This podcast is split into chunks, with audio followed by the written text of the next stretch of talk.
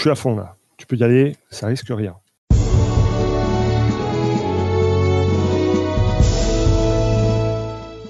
Peuple rôliste, tu écoutes les voix d'Altaride.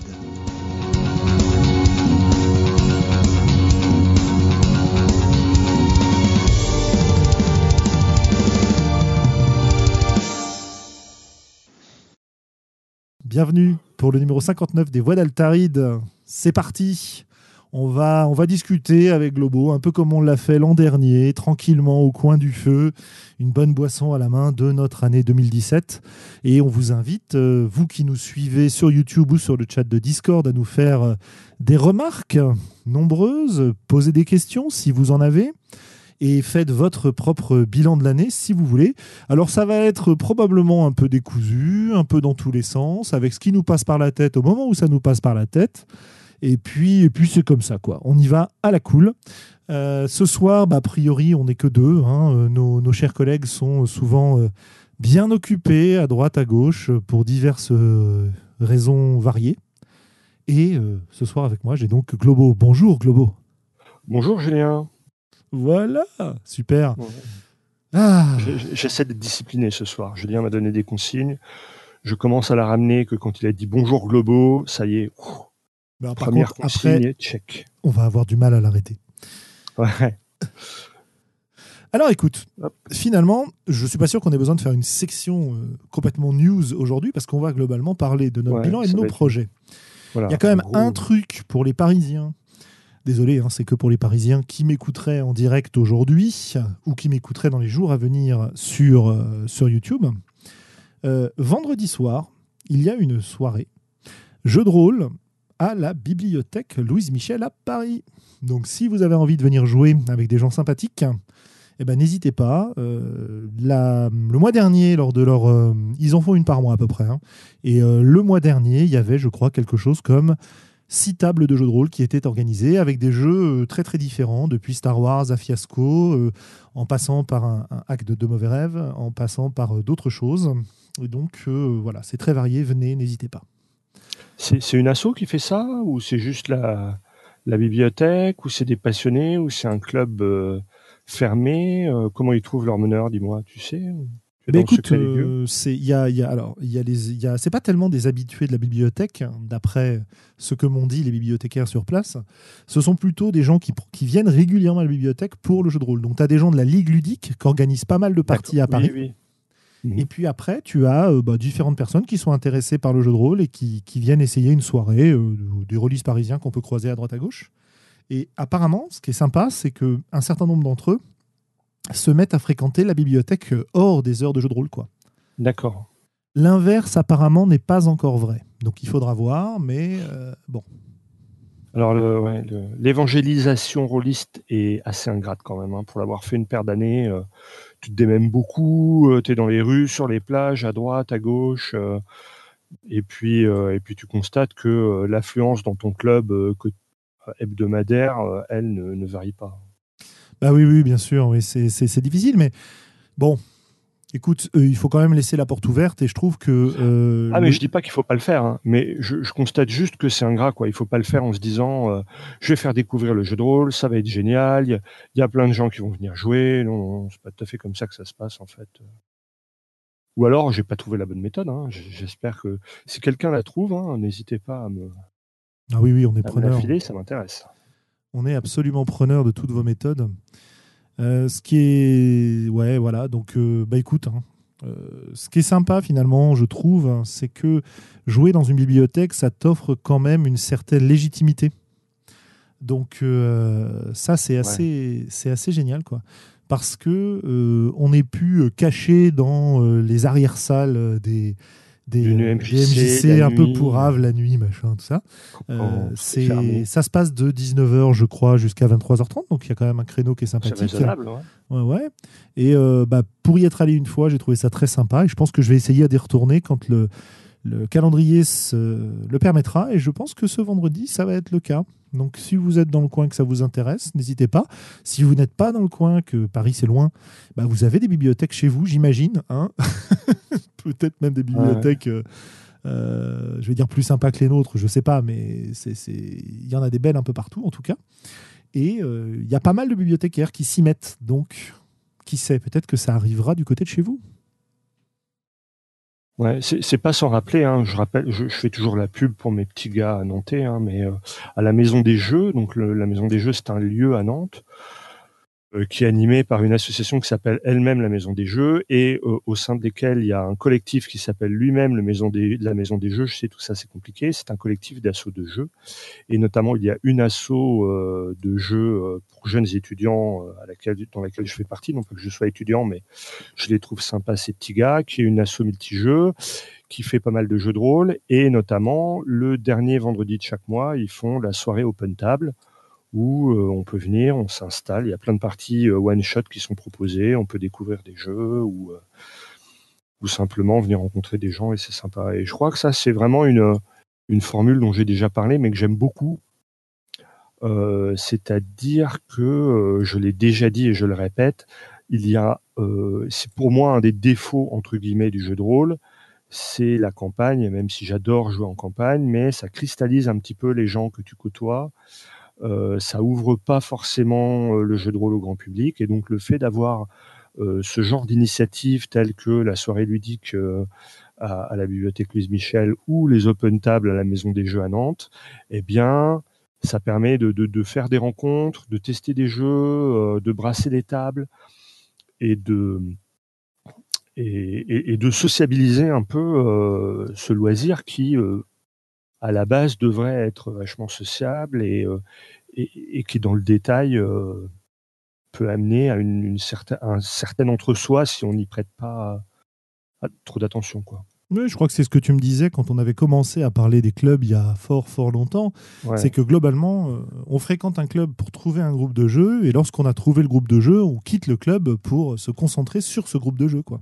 Ouais, ou pour jouer peinard chez soi confortablement avec Hein, c'est un petit peu l'avantage aussi d'une structure telle que la maison des jeux ou une bibliothèque, c'est que c'est relativement calme. Euh, contrairement aux conventions, surtout quand c'est pas des conventions pures euh, jeux de rôle, hein, je pense à la, Japan Expo, ce genre de choses, où, euh, ça peut être assez compliqué de mettre de l'ambiance quand hein, il y a le défilé de cosplay avec avec la Korean pop à fond derrière, pas simple. Oui, oui, oui. Il y a des, sources de déconcentration, ça c'est certain. Voilà. Alors que je pense que la bibliothèque, bien que je n'y ai jamais mis les pieds, hein, je pense que la bibliothèque Louise Michel doit être euh, relativement calme. Les bibliothèques, souvent aussi, c'est un petit peu compartimenté. Il y a, il y a, il y a moyen de pas tous, j'imagine, être dans la même salle et euh, c'est euh, organisé comment un petit peu toi Alors qui c'est une c'est une c'est une grande salle dans laquelle tu as des rayonnages qui sont mobiles et globalement, euh, bah, tu as des tables qui sont un petit ça peu casse enfermées. Bien le son. Ouais, ils sont enfermés entre trois rayonnages. Euh, ça casse plus ou moins le son, mais en tout cas, la plupart des gens sont très respectueux. Et comme je te disais, on a eu six tables et franchement, on s'est pas gêné les uns les autres. Bon, il se trouve que s'il y en a qui aient pu gêner les autres, c'était plutôt ma table, euh, puisqu'il y a des moments où on a bien gueulé quand même. Oui, c'est un hasard. Et, mais euh, j'ai pas vraiment eu de retour, si ce n'est que les gens étaient curieux de savoir à quoi on jouait vu les, les cris que ça provoquait. Et, vous jouiez à quoi Si c'est pas indiscret, bien sûr. Alors, bah, on jouait à Glorieuse, qui est un hack de ah, Donovan Celui où on joue des, des catcheuses euh, dans les années 80 en France. Et c'était euh, c'était assez marrant parce que c'était la première table que je faisais. Alors moi, je jouais pas, du coup, j'étais juste coordinateur en surplomb, entre guillemets, ou en tout cas mhm. en aide à disposition, quoi. Et, euh, et c'était la première fois qu'on avait que des mecs qui, qui jouaient ces, ces, personnages féminins. Et c'était assez rigolo de, de, voir tout ça. Euh, et, les gens se sont vraiment pris au jeu. Et c'était vraiment assez cool de ce point de vue-là de, de voir la façon dont ça s'est organisé. À côté de nous, il y avait ils avaient, Star Wars. ils avaient les, références, euh, ils avaient vu Glow ou pas Alors, euh, on a eu la chance à cette table d'avoir un, ancien auteur de jeux de rôle français qui a travaillé sur Inouï Stanis, etc. Il y a fort longtemps, qui vit aujourd'hui au Québec. Non, non, qui vit aujourd'hui au Québec. Et il se trouve que ce monsieur a été lui-même catcheur à un moment. Et, et, du coup, euh, il y a eu un petit effet d'entraînement. Mais ce qui était assez cool, c'est qu'il n'a pas du tout fait l'expert. Euh, il a fait des suggestions qui nous ont un petit peu orientés. Et, mais une des idées du jeu, c'est que de toute façon, on s'en tape complètement d'être familier ou pas du d'être réaliste, et d'être familier. Quoi, c'est pas l'objectif. L'objectif, c'est de voir les relations entre les personnages. Essentiellement, c'est beaucoup de drama, quoi. Donc voilà, voilà. Ouais, le le, le, catch, c'est de la couleur, quoi. C'est du, c'est de l'ambiance. Ouais, ça dépend des parties, mais globalement, c'est un peu ça. C'est-à-dire que as, tu as des matchs, mais on va raconter des morceaux des matchs, on va raconter des morceaux d'entraînement, mhm. des choses comme ça. Et donc, effectivement, ça peut mener à des hurlements dans certains cas, mais euh, mais il n'y a pas de a pas de réalisme à avoir quoi. Euh, oui, parce que quand on n'est pas immédiatement dans l'action, on peut on peut jouer la foule, on peut exactement, on peut faire la claque, on peut mettre de l'ambiance à sa table. On n'est pas c'est pas parce qu'on on n'est pas les, les, deux seuls protagonistes protagonistes pardon du, du match qu'on va pas participer au tour. Exactement, exactement. Euh, Qu'est-ce qu'il nous fait sur le, sur le chat euh, Tapis Virginia nous, nous met des, des images d'illustration. Euh, de catcheuse Bah non, je ne joue pas trop. C'est une espèce de. C'est quoi C'est un ring euh, Dans la confiture. Bref, c'est dommage parce que ça, ça passe pas sur YouTube. Donc nos, nos auditeurs et nos, nos, visionneurs ne pourront pas le voir, nos spectateurs. Ah, c'est un cadre. Ah oui, d'accord. Ok. c'est tiens, tiens, je dois pas être sur et euh, c'est sur le canal, c'est autour du direct le canal. Voilà. Ah d'accord. Donc si vous voulez voir sur général, si vous voulez voir euh, les bêtises ou les images, les remarques de nos auditeurs en direct, ben, n'hésitez pas à venir nous rejoindre sur Discord. Vous avez un lien sur le site du podcast, donc www.sandrone.fr. Et euh, de cette manière-là, vous pourrez assister à tout et discuter avec nous de temps en temps. Il y a des conversations qui se lancent. Euh, bref, euh, c'est une, une communauté assez sympathique. Et merci à tous d'ailleurs d'être là, de nous écouter, de nous soutenir. Vous êtes formidables. Voilà. Mais je ne le redirai pas parce que voilà, après on va, on va croire que je suis gentil et ça c'est pas possible. Non, puis on est en France quand même. On ne dit pas aux gens qui sont bons, qui sont géniaux, qui font du bon travail, que on apprécie de travailler avec eux. Non, en France, c'est voilà, Widou confirme, on est, on est formidable. Exactement. Et Tapis Virginia s'applaudit. C'est bien. C'est bien. Bon, bref, voilà pour la news. Euh, moi, ça me donne l'opportunité de revivre un petit peu une vie de club que j'avais beaucoup aimée euh, à une époque lointaine. Et, je dois avouer que euh, bah, pour l'instant, j'y suis allé une fois. Donc la vie de club, elle a eu lieu une fois, mais ça me rappelle des souvenirs. Et on va voir ce que ça donne. Bref, viendez mais, mais, je crois qu'une fois par mois, tu vois, c'est la bonne quand on vieillit, tu vois, c'est la bonne dose de euh, je garde un peu le contact et, euh, et je ménage mon confort. Euh, plus, ça pourrait être une contrainte, mais une fois par mois, ça, me paraît, ça me paraît raisonnable. Hashtag podcast pour vieux. Hashtag, hashtag vieux con. C'est nous. Bref. Bien, bah écoute, on va peut-être essayer de passer à notre, notre sujet. J'ai pas beaucoup d'autres. Je n'ai pas beaucoup d'autres euh, news à vous passer. Il y a des conventions qui approchent, mais elles ne sont pas encore exactement là. Il y a des conventions dans lesquelles les courants alternatifs seront présents. N'hésitez pas à aller les voir, à aller les embêter, à leur demander des parties, et, euh, etc. Et puis, euh, on va voir. si, peut-être une dernière news sur, sur le forum des courants alternatifs. On aime bien se, se lancer des petits concours de création, des choses comme ça. Et on a en ce moment un petit défi pour tout le mois de janvier jusqu'à mi-février à peu près à propos de créer une mécanique de jeu, ou en tout cas ou un jeu autour de la mécanique, un système ou un sous-système, sans hasard. Mhm. Et il y a déjà des propositions plutôt sympathiques qui sont en cours de rédaction. Le but du jeu n'étant pas de désigner un gagnant, le but du jeu étant d'y arriver et d'en discuter. Voilà, voilà. Ouais. Bien. Ça existe déjà des, jeux de rôle euh, sans hasard oh, Il y, en a, y en a des tas, oui, bien sûr. Bah, il y a, Ambre, Bah, si tu vas dans les vieux, tu as effectivement Ambre, tu as euh, euh, Nobilis, par exemple, pour prendre deux auxquels j'ai pas mal joué. Mais après, Parce que Diceless, ça ne veut pas dire qu'il n'y a pas de hasard. Tu vois, par exemple, à, à Christie, il n'y a pas de dés, euh, mais il y a quand même des cartes et un tirage. Absolument. de cartes, quand même. Absolument, non, non, non, on parle de sans hasard, pas sans dés, tout à fait. Ouais, ouais. Euh, il y en a pas mal. Il y a même des, il y a pas mal de systèmes aussi de jeux qui sont, euh, qui sont sans dés, c'est-à-dire que ou sans hasard, c'est-à-dire que tu as des parties du système qui font intervenir le hasard et d'autres parties qui ne le font pas intervenir. Et ça, ça permet de mmh. créer des, des dynamiques assez intéressantes, quoi. Euh, bah, n'hésitez pas à passer sur le forum si vous voulez en apprendre plus. Il y en a plein, plein, plein. On nous en cite sur le chat, comme Undying, comme Sense, etc., comme Happy, comme.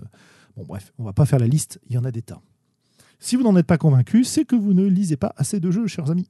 Donc, allez lire et jouer. pas assez les, les voix d'Altaride. Il ne faut pas leur dire ça, ils sont là. là. C'est vrai. Bref. Pour je, le dis pour les gens qui ne nous écoutent pas. voilà, on le dit. voilà, c'est ça. Uniquement pour les gens qui ne nous écoutent pas. Euh, bien, bien, bien, bien, bien. Trêve de bon, revenons tergiversation. revenons à nos moutons, revenons euh, à notre année 2017.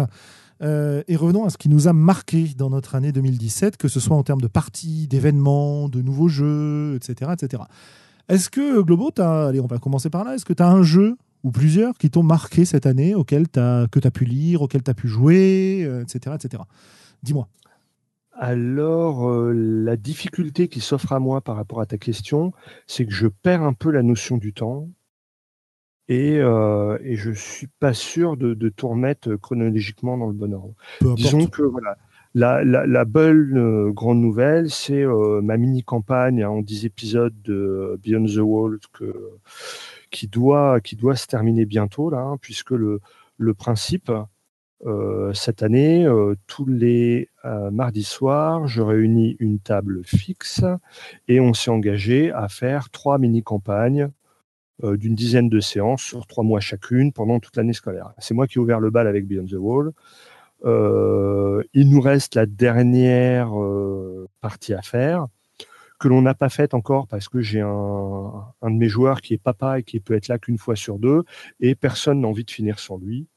Donc, euh, bah, on l'attend et ça, repousse un petit peu l'échéance. Mais euh, donc Beyond the Wall, c'est vraiment inspiré des premières éditions, du point de vue de son système, hein, des premières éditions de Donjons et Dragons. Mmh euh, donc du D20, des jets de sauvegarde, des, de la magie vancienne, ce genre de choses, mélangé avec des, une création de monde très, très émergente, des playbooks un petit peu à la Apocalypse World. Donc ça donne un jeu à la fois old school et à la fois très moderne. Et euh, puisque c'est sur une base Donjons et Dragons, on aurait pu s'attendre à beaucoup de combats. Et en fait, euh, sur les, neuf séances qu'on a fait pour l'instant, il n'y a eu qu'une seule séance où il y a eu du combat, c'est-à-dire l'avant-dernière. là. Et, euh, c'était assez surprenant. Mes joueurs sont complètement à fond. Enfin, voilà, je, suis très très content de ce de cette première. Ouais. Et alors, c'est marrant parce que finalement, depuis qu'on se connaît, je crois que parmi les premières parties qu'on a jouées ensemble, alors, il y a eu la fameuse campagne euh, de Dark Heresy sur laquelle on s'est on s'est rencontrés. Mais ensuite, en parallèle, les premières parties qu'on a fait en dehors de celle-là, je crois que c'était sur. Alors, comment s'appelait ce jeu? Ce petit jeu modulaire euh, que tu avais sorti allemand, je crois. Un petit peu ah. OSR.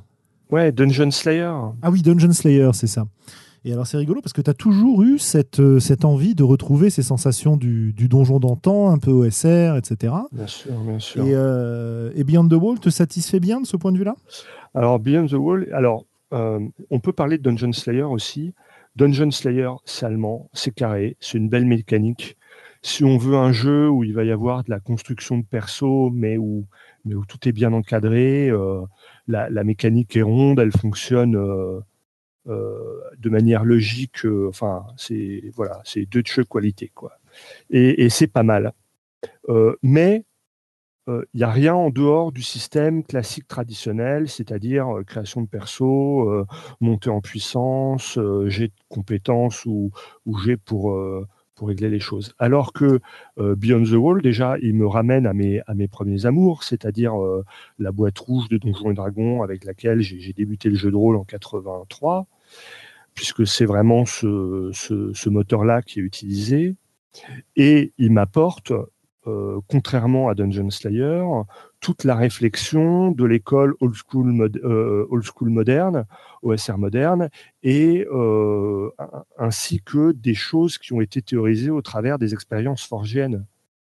Et donc mhm. pour moi, c'est un jeu qui est vraiment à la frontière de, de tous ces mondes, et c'est ce que j'aime parce qu'on est dans, dans, la logique, enfin l'auteur le revendique, hein, euh, il, a vieilli comme tout le monde, il a un travail, une famille, il a plus le temps de passer son, de, de, de, préparer euh, énormément ses parties, et donc il, il, veut qu'il y ait des règles et un système et une manière de gérer les choses qui vont euh, générer du jeu sans que lui il ait besoin de les préparer au, en amont, et c'est ce que j'aime beaucoup quoi, dans, les écoles modernes de ce qui s'est développé ces dernières années. Quoi. Si je, si je ne m'abuse, Beyond the Wall, tu vas euh, créer des villageois euh, et dans la création de perso, tu vas répondre à pas mal de questions qui vont te permettre de construire le village, c'est ça? Voilà, c'est ça. Tu crées des lieux, tu crées des villageois, et il y a des, des scénarios packs où en fait, donc sur, en fait, chaque classe a un playbook qui lui correspond avec euh, euh, sept ou huit questions auxquelles il faudra, répondre et qui vont permettre de créer le BG, de créer des PNJ, de créer des lieux dans le village. Puisque au départ, le village, c'est une feuille, blanche avec juste une, auberge au milieu.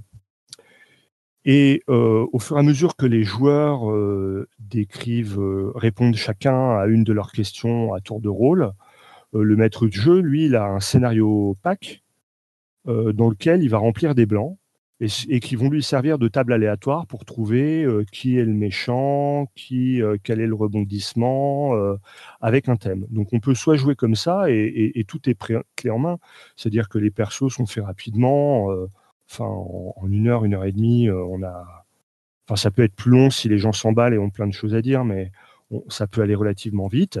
Et dans la foulée, le meneur de jeu, il a euh, toutes ces questions, il a 3D acheté et il sait euh, quel PNJ est un allié caché, quel PNJ euh, est le traître, etc. Et il peut lancer un scénar tout de suite. Moi, je me suis juste contenté de faire les de poser des questions, de faire ma séance zéro à l'Apocalypse World en respectant euh, ce que disaient les playbooks. Ça m'a pris euh, ma séance de, euh, de, 3 heures, 3 heures et demie. Je suis rentré chez moi, j'ai fait mon brainstorming tout seul avec tout ce que mes joueurs m'ont donné et, et j'ai tenu 10, 10 séances, mes joueurs en haleine sans aucune difficulté.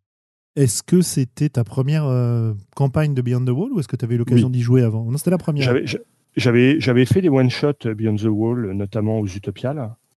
Mhm. Mais euh, hein, la, la, soirée ludique qu'il y a euh, euh, sur un des quatre jours des Utopiales. Mais j'avais pas fait de campagne. Et est-ce que tu as senti une différence entre la lecture du jeu, les one-shots, et cette campagne, justement? Bah, C'est dur à dire, hein, parce que pas des choses qui t'auraient euh, qui t'auraient plu, qui t'auraient pas plu, des choses qui t'auraient manqué, euh, des choses comme ça, quoi.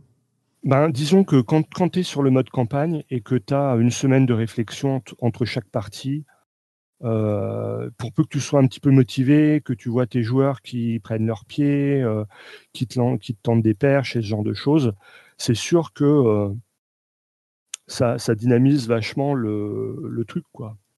Alors que quand tu fais, quand tu fais tout dans, la, dans la foulée, dans la continuité, c'est-à-dire création de perso, one shot dans la foulée, c'est bien d'avoir le, le, support de, de ces euh, scénarios packs parce que en fait, tu as relativement peu de, de, recul. Bon, il se trouve que moi, ça me vient assez naturellement, mais, euh, mais j'ai apprécié la campagne parce que je pouvais savourer entre deux parties le tien, et maintenant, qu'est-ce qui se passe si je leur balançais ça? Tiens, alors il s'est passé ça au coup d'avant, est-ce que je peux ceci? Euh, Tu vois? J'aime bien, j'aime bien le, temps de réflexion que t'apportent les pauses entre les parties. Et en même temps, je le disais un petit peu en off, moi je, suis quelqu'un de très distrait, euh, et, j'ai besoin d'une immersion dans les, entre les parties pour garder le fil. Et donc le fait d'être sur juste une semaine de battement entre les deux, c'était le, bon timing pour moi. L'intérêt aussi, c'est que puisque j'ai pas un scénario écrit euh, et que le, jeu est très émergent, en tout cas moi je le joue de manière très émergente, eh bien euh, j'ai pas un, travail de, préparation délirant entre deux parties, et donc je j'ai pas la pression du meneur de jeu qui doit tout préparer aux petits oignons d'une séance sur l'autre et qui pourrait être épuisé de, jouer toutes les semaines.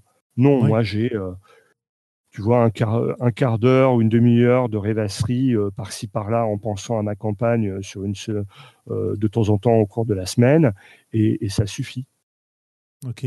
Et est-ce que, toi qui connais quand même mieux l'OSR que moi, est-ce que c'est fréquent dans les jeux OSR, ce, ce, jeu émergent sans scénario Ou est-ce que c'est plutôt rare Qu'est-ce que tu en penses C'est pas, pas, pas la méthode tradie vendue par l'OSR. Quoique, en fait, a, on, refait le podcast sur l'OSR, mais on considère aujourd'hui qu'il y a trois générations d'OSR.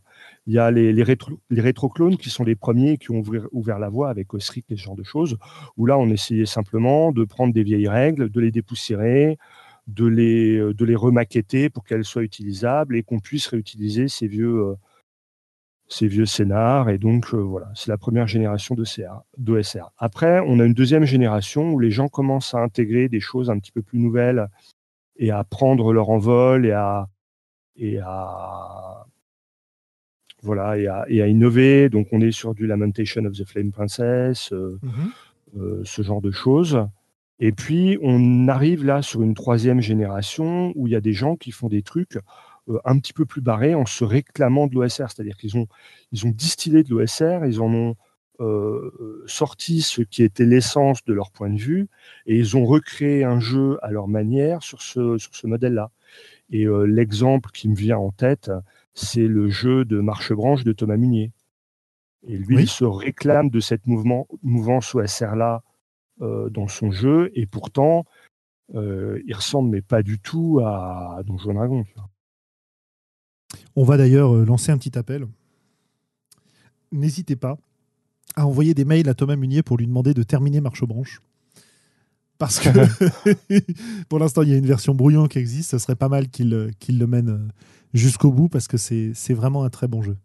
Voilà. Je, sais que le Grumpf aussi a une vision euh, enfin, est un fan de SR. Enfin, il est un fan de, plein de trucs, le Grumpf, mais euh, mais il a il a il a fait un travail euh, important sur le, le SR qu'il a qu'il a vraiment analysé. D'ailleurs, au podcast de la cellule où il en parle. Et alors, c'est une vision de l'OSR. Hein. Moi, je, trouve qu'il s'enferme un petit peu dedans, mais en tout cas, son analyse est toujours très pertinente, très intéressante. Et, et les jeux qu'il a pu sortir sur cette base-là, moi, moi je n'ai pas eu le temps encore de me plonger dedans, mais je ne doute pas qu'il soit passionnant comme euh, la plupart des jeux que, que fait le Golf. Ok, donc ta campagne de l'année, en tout cas la première qui te vient, c'est celle-là. Pardon, tu voulais continuer bah, C'est un peu la seule. Tu vois, de manière générale, euh, avant qu'il l'assume peut-être complètement officiellement, moi je trouve que Oltré était un jeu déjà euh, très OSR dans la forme et, et, pour le coup particulièrement émergent vu que tout est créé en cours de partie euh, en fonction des cartes, de ce qu'apportent les joueurs, des rumeurs qu'ils ont posées, ce genre de choses. Cool. Ok, ok. Très bien. Et toi, quel est ta... Qu'est-ce qui t'a marqué là ces, ces derniers temps? Alors, y a, moi, j'ai deux points de vue. J'ai deux points de vue parce que euh, j'ai d'un côté ce que j'écris, je vais y revenir. Et de l'autre côté, ce à quoi je joue, mais que je n'écris pas. Euh, je pense que ce qui m'a beaucoup, beaucoup marqué cette année, c'était plutôt en début d'année euh, que je n'ai pas écrit, c'était la campagne de Burning Wheel qu'on a faite. Euh, mhm. qui a duré pareil, je crois, une dizaine de séances, quelque chose comme ça, peut-être même plus, et qui, qui que j'ai trouvé assez génial. C'est du, c'était pour moi un retour vers un, vers un Medfan intéressant, si tu veux. Ça a été euh, l'occasion de, de retrouver un petit peu ces ambiances-là euh, dans un contexte qui, me, qui ne me fatigue pas. Euh, parce que je me je m'étais un petit peu lassé de, de donjons à l'époque. même mm. la cinquième édition sur laquelle on a fait quand même des bonnes parties, j'en avais un petit peu, un petit peu ras-le-bol. C'est-à-dire que j'y jouais de temps en temps, notamment je joue encore de temps en temps en, en 3.5 avec des, avec des potes avec lesquels on joue une fois par mois, une fois tous les deux mois qui est un peu un, groupe historique, quoi. Euh, mais en dehors de ça, euh, bon, j'y allais pour eux, quoi. J'y allais vraiment pas pour le jeu. Et, mm. Burning Wheel euh, m'a satisfait du point de vue mécanique, en fait, suffisamment et m'a permis de faire des choses que je n'avais pas pu faire sur d'autres jeux. Et c'est ça que j'ai trouvé assez génial. Alors, il m'a permis de faire plusieurs choses. Il m'a permis de faire évoluer le personnage dans des directions que je n'aurais pas prévues et avec des évolutions qui sont plus importantes que ce que j'aurais imaginé. Et euh, il m'a permis aussi de réaliser des. Euh, bêtement, hein, des actions de combat et des enchaînements et des machins assez rigolos que le système permet et que même dans des systèmes très tactiques, j'avais jamais vraiment réussi à faire. Alors, peut-être une question d'incompétence. Hein. Euh, Burning Wheel, c'est un jeu donc de l'Ukraine qui est, qui est pas récent. Hein. Alors, je sais plus mhm. quand est-ce qu'il est sorti, mais c'est il y a. oh, c'est des, années 2000. Et alors, je l'ai sous la main. Est-ce que tu veux que je te réponde? Ah, bah oui, oui, réponds-moi, tiens. Je sors ma Bible Burning Wheel, là, juste à côté de moi, à côté de Beyond the Wall d'ailleurs. Hop, Alors, Gold Edition, donc la Gold Edition qui est déjà un petit peu. voilà.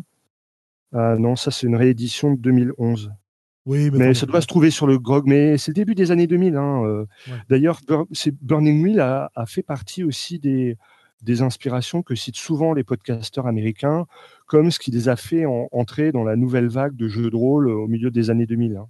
Ouais, tout à fait. C'est un jeu qui est à la fois à l'ancienne parce qu'il a des systèmes qui sont quand même hyper détaillés, très lourds, très lourds, euh, etc. Et en même temps, il a des espèces de d'éclairs de, de, génie. Et notamment, moi, ce qui m'a vachement marqué, c'est la notion des beliefs des personnages. Eh donc, tu vois, as, tes personnages, ils ont des beliefs et des instincts, donc des, euh, des croyances, quoi, des choses, des choses auxquelles ils croient, qui sont un petit peu des buts.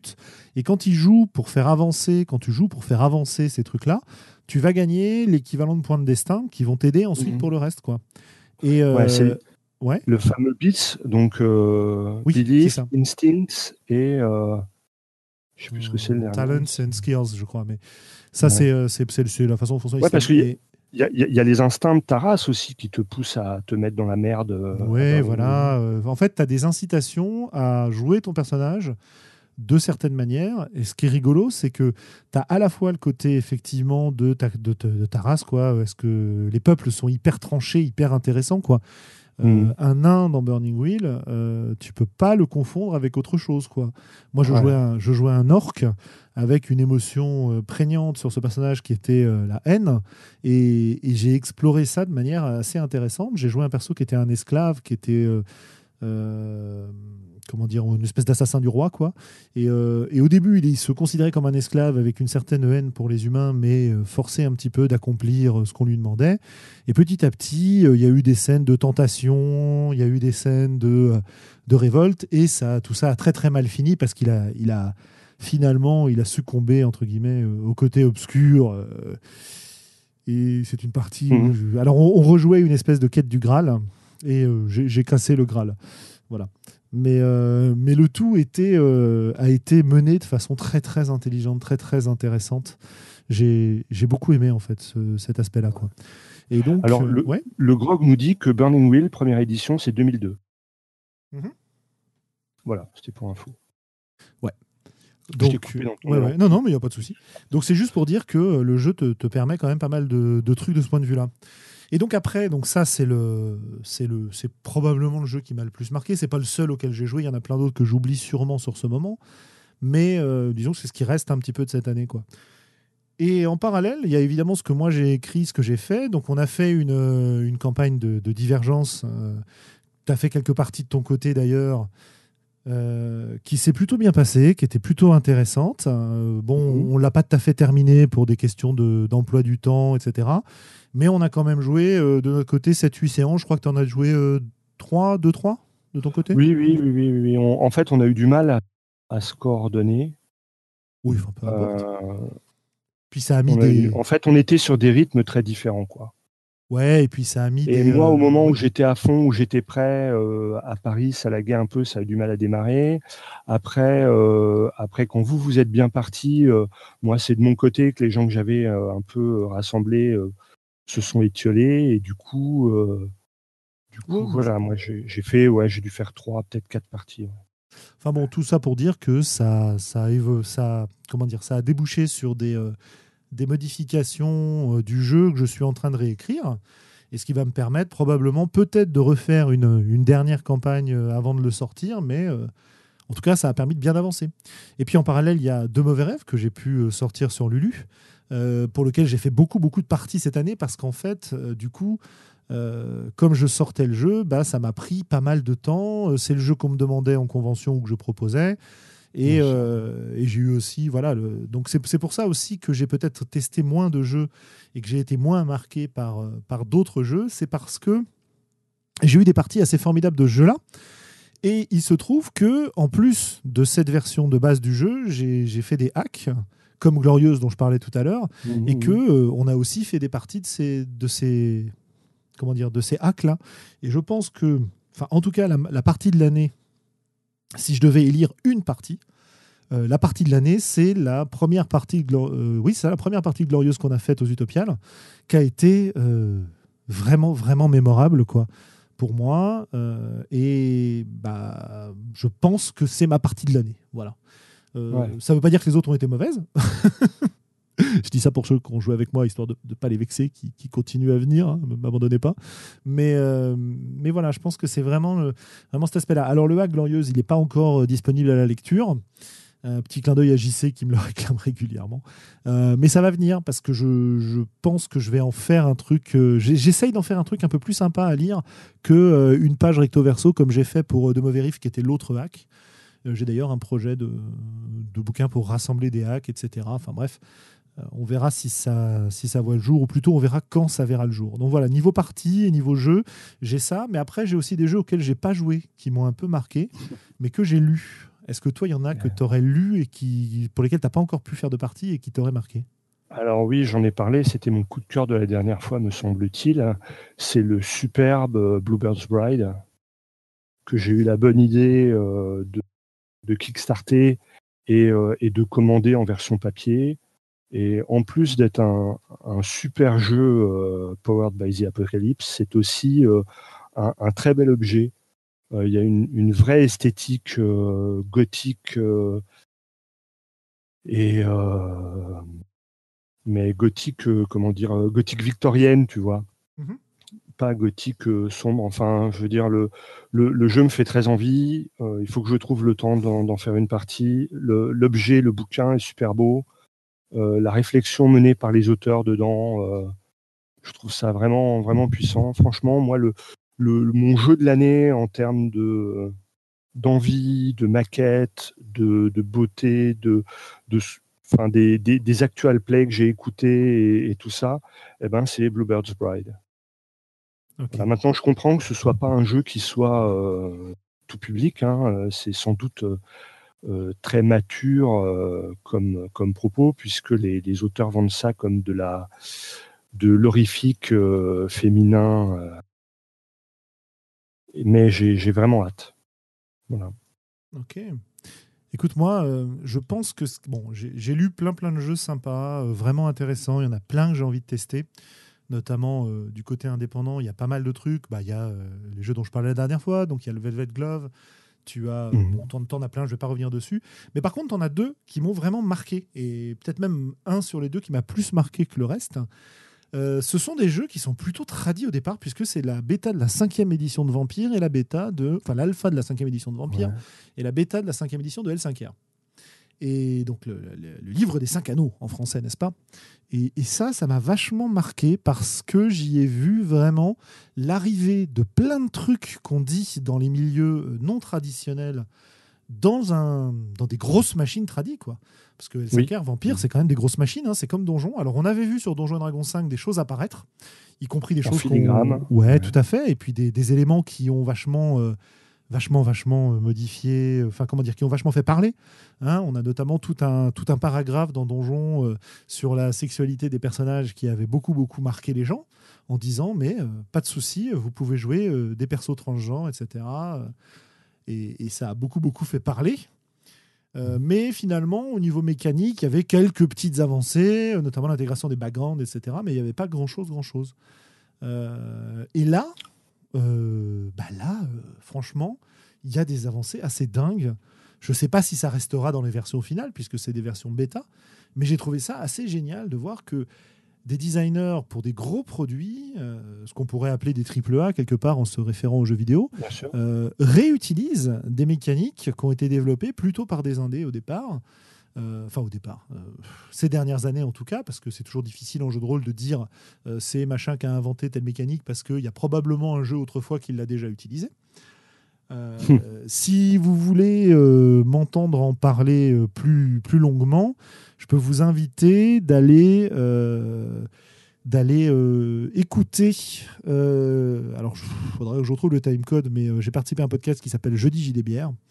Et dans ce podcast, on présente des jeux. Et il y a un moment où je présente justement cette nouvelle version de L5R.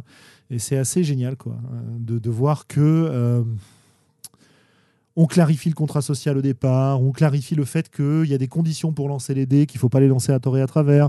Euh, on, clarifie que, alors un, truc très con, mais euh, il y a des réactions émotionnelles assez fortes qui sont codées à l'intérieur du jeu. Donc ça, c'est assez nouveau. Hein. c'est le samouraï qui voit sa, façade se craqueler, etc. Euh, et il se trouve que dans, ces, dans un jeu ancien, on aurait eu plutôt tendance à dire, euh, à partir du moment où le personnage craque et, euh, et, laisse paraître ses émotions, le meneur de jeu en prend le contrôle. Tu vois, c'est une espèce de punition.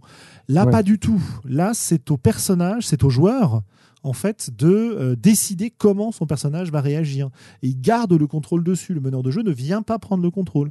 Les règles lui disent voilà, tu es dans cette situation, tu dois jouer d'une certaine manière. Mais attention, la manière dont tu vas jouer, c'est un truc que tu as défini au départ, un truc que tu as choisi et que tu vas exprimer à ce moment-là, si tu veux. Et, rien que ça, j'ai trouvé ça assez, assez intéressant. Bon, il se trouve que le jeu a aussi d'autres défauts. Euh, il, reste relativement lourd avec des quantités de pouvoir, de machin, mais c'est intéressant. Voilà. Mais, mais, je crois que effectivement la comparaison avec le monde du jeu vidéo elle est intéressante parce que dans le jeu, dans le jeu vidéo aussi si tu veux de la création, si tu veux de l'originalité, si tu veux voir des choses euh, un peu innovantes ou un peu euh, enfin des, des, jeux où les auteurs prennent des risques, c'est dans l'indépendant qu'il faut aller euh, traîner ses guêtres. Et euh, le mainstream, le triple A, est quand même à l'écoute de cette scène indépendante. Et quand ils constatent des succès ou, euh, ou quand ils envisagent de, des potentiels sérieux sur certains jeux, eh bien, ils vont le réintégrer dans leur création suivante. Et, et petit à petit, alors avec quelques années de retard, euh, le, ce qui a été expérimenté par l'indépendance euh, deviendra mainstream euh, à terme. Hein, D'ailleurs, il ne faut pas oublier que Donjons et Dragons, au départ, c'est un jeu indépendant. Absolument. Euh, mais dans le jeu vidéo, ils ont du fric, tu vois, donc ils vont carrément recruter les, les, designers innovants. Oui, oui voilà, c'est ça. Mais il faut d'abord que le mec, soit il soit, il soit passé par une grosse école de, de, design à triple A, ou alors qu'il ait fait ses preuves sur la scène indépendante avant de se, avant de se voir. Euh, je, je, t'avoue euh, mon incompétence dans ce domaine-là, donc je, je ne sais pas. Je te fais, te fais confiance sur le sujet. Euh, c'est l'impression que j'ai, si tu veux, mais bon, comme je connais pas trop le domaine, je peux pas beaucoup beaucoup en parler au niveau jeux vidéo en tout cas. Mais mmh. il se trouve que c'est quand même vachement intéressant de voir ça, quoi. De se dire que on a en ce moment vraiment un, un renouveau, une remise sur le devant de la scène du jeu de rôle au niveau international et en France aussi, avec de plus en plus de, de joueurs euh, qui viennent découvrir, qui viennent essayer, etc. Qui viennent acheter aussi, parce que, bon, bah, mine de rien, euh, il y a des gens qui essayent d'en vivre, quelques-uns. Euh, pas beaucoup, mais bon, il y en a. Avec bien du mal. Avec bien du mal. Je vous renvoie au podcast qu'on a fait avec M. Romaric Briand, qui sort ces jours-ci un jeu qui s'appelle Vademecum d'ailleurs. Ouais, qui a l'air prometteur. Hein. ça fait partie des jeux que j'aimerais bien voir en tout cas. Il me semble que, que Madame ta fille euh, a eu l'occasion de le lire. Oui, oui, oui. oui. Il en parle elle l'a lu quand il, il, était encore en version bêta et que, euh, et que, et que Romaric euh, l'avait en version classeur et, et, et, imprimé, et imprimé soi-même à la maison sur son stand juste pour en parler. quoi. Mais effectivement, c'est alors si vous voulez une, une anecdote croustillante, euh, ma fille a, eu une discussion avec Romaric qui l'a beaucoup influencé euh, dans son design qui n'était pas tout à fait terminé. En tout cas, il y avait des, des choses qui raccrochaient. Euh, et il a discuté avec ma fille et il a eu l'illumination suite à cette discussion. Du coup, il remercie chaudement mademoiselle. Et c'est rigolo parce que quand j'en parle avec elle, euh, elle ne se souvient pas du tout de la conversation. Elle dit Ah bon, j'ai dit des trucs, euh, ah bon euh, ah, voilà, c'est rigolo. C'était l'anecdote croustillante, n'est-ce pas Voilà, la, la, vie passionnante de Globo. les, auditeurs m'excuseront. Non, non, il n'y a pas de souci. Mais donc voilà, niveau jeu, moi, c'est vraiment ce qui m'a marqué. Il y a un autre truc qui m'a marqué, c'est un petit mouvement sur lequel on commence à être plusieurs à se poser, qui s'inspire beaucoup d'un designer anglais qui s'appelle Grant Howitt, qui propose des jeux en une page. Et euh, le premier à nous avoir attiré l'œil dessus, c'est monsieur Manuel Bédoué, euh, dont on parlait tout à l'heure sur le chat des jeux, en évoquant Aux marges du pouvoir. Euh, un autre jeu qui m'a beaucoup marqué cette année d'ailleurs. eh bien, Grant fait des jeux en une page. Qu'est-ce qu'on peut citer? On peut en citer un qui s'appelle Honey Heist, dans lequel on va jouer des ours qui font un casse à la grande convention du miel de Las Vegas, tu vois? Voilà. Et l'idée, c'est de, condenser les mécaniques de jeu à travers un certain nombre d'outils qui rendent les choses euh, très inspirantes en une seule page. Manuel a proposé aux Utopiales un, atelier, autour de ça, de la création de ce genre de jeu. Et puis entre euh, Manuel euh, Com, qui est donc. Tu y étais toi à l'atelier Non, je n'y étais pas à l'atelier. Entre Manuel Com, qui est le patron de Radio Rolliste, ils en ont sorti un certain nombre, et notamment Com s'est lancé un défi sur lequel je les rejoins, qui est d'en sortir un par mois. Mmh. Et euh, bah, il y a Étienne, qui est. Euh, je, le, je, le, prends à témoin pour lui foutre la pression s'il nous entend, tu vois. Euh, qui s'est dit qu'il allait faire la même chose aussi, qui est le, le, patron, entre guillemets, ou en tout cas l'organisateur des aventureux. Ah, et, donc, et donc, bah voilà, on est un certain nombre à se dire, bah, on va essayer de faire ces jeux. Alors moi, je les ai mis, ceux que j'ai fait jusque-là, je les ai mis sur le, sur le site. Moi, je les prends euh, plus comme des expériences de création, des expériences de pensée. Donc, certains sont tout à fait jouables, mais d'autres ne le sont peut-être pas. Mhm. Euh, et, j'ai trouvé l'exercice de design hyper intéressant d'essayer de réussir à condenser tes idées en une page euh, pour proposer un, jeu avec lequel on puisse faire des parties. Quoi. Pas forcément des campagnes, mais en tout cas des parties. et c'est très rigolo parce que tu te rends compte à ce moment-là que tu vas devoir te baser sur plein, plein, plein d'éléments implicites de la eh culture euh, rôliste, pour reprendre euh, les termes utilisés euh, sur les courants alternatifs par un certain nombre de gens, dont, Valentin, que vous avez pu entendre dans le dernier podcast de la cellule si vous l'écoutez. Et c'est une espèce de réalisation très intéressante de se dire, tu sais, on a beaucoup parlé du fait de présenter ou pas ce que c'était le jeu de rôle dans un, dans un ouvrage de, jeu de rôle. Bien sûr. Toi, tu, es plutôt contre. Oui. Moi, je suis plutôt d'avis de présenter le jeu auquel tu vas jouer. mais, mais dans un jeu en une page, tu n'as juste pas la place, en fait. Donc, tu t'adresses à des gens qui savent déjà ce que c'est que cette activité et qui vont savoir euh, reconstituer un jeu à partir de ce que tu écris. Quoi. Et, euh, et j'ai trouvé ça hyper, hyper intéressant. On a fait un concours autour de ça avec les courants alternatifs, concours gagné par Com d'ailleurs, euh, qui s'appelait euh, Une couve. Un, alors c'était quoi? C'était Une couve, une page, un jeu, avec des couvertures aléatoires qui ont été attribuées aux participants et sur lesquelles on a dû faire des jeux. Donc le mien est dispo sur le site si vous voulez aller voir, il n'y a pas de souci. Et puis les autres sont dispo sur les, forums du, du courant alternatif, vous allez trouver ça sans problème. Et euh, alors, on nous dit du narrativisme euh, non euclidien expérimental. Parfois, tout à fait. Euh, bon, c'est rapport à, ce que disait Tapis avant, mais. Bah oui, oui, en fait, c'est l'occasion, ces jeux, de faire des trucs qui sont très expérimentaux. par exemple, le premier que j'ai fait, c'est un, un jeu où il n'y a pas de meneur de jeu, comme dans De Mauvais Rêves. Le deuxième que j'ai fait, c'est un jeu où tu as deux meneurs de jeu et entre 2, 3, 4 joueurs. Et le dernier que j'ai euh, fait là récemment, c'est un jeu dans lequel tu as carrément un joueur et trois équivalents de meneurs de jeu. Quoi. Donc euh, tu peux t'amuser avec ce genre de structure hein, de façon assez intéressante. Mhm. ne Je sais pas ce que ça t'inspire, toi. Alors moi, euh, ça m'inspire quelque chose qui est dans la continuité de ce qu'on essaie de développer au sein des, des voies d'Altarit, c'est-à-dire de, de, faire comprendre aux gens même si je pense que les gens qui nous écoutent et nos auditeurs sont acquis à la cause, euh, qu'il n'y a pas besoin d'être un génie, il n'y a pas besoin d'être un grand auteur, et que euh, faire du jeu de rôle, créer du jeu de rôle, créer des règles, euh, créer du BG, c'est ça le plaisir du jeu de rôle. Mais carrément, je suis absolument d'accord. Et, toutes ces initiatives, moi j'ai adoré aussi les ateliers, euh, voilà, puisqu'on en parle pendant les Utopiales. J'ai pas eu la chance de, faire celui de Manuel Bédoué, je ne sais plus pourquoi, euh, euh, quelle, mouche me piquait à ce moment-là. Par contre, j'ai fait celui de Génie, où on s'est entraîné à présenter nos personnages. Et je trouve que ça, dans les, dans les évolutions positives et à venir de la pratique, c'est quelque chose de très intéressant, cette notion d'atelier. Et, de, travailler des, gestes rôlistes peut-être, ah, copyright, copyright. Euh, en tout cas, avoir une réflexion sur comment je peux améliorer ma pratique. Et effectivement, pas ma pratique uniquement en tant que meneur de jeu, mais éventuellement ma pratique en tant que joueur ou ma pratique en tant qu'auteur. Mmh Absolument. Euh, et, tout cet ensemble de, petits défis, de, eh bien, je trouve que ça va dans le bon sens pour permettre aux gens de prendre confiance en eux et de comprendre que oui, ils ont le droit de créer. Oui, ils ont le droit de, de, publier aussi ce qu'ils ont créé, même si ça tient euh, sur euh, une page Word pas forcément euh, super bien maquettée.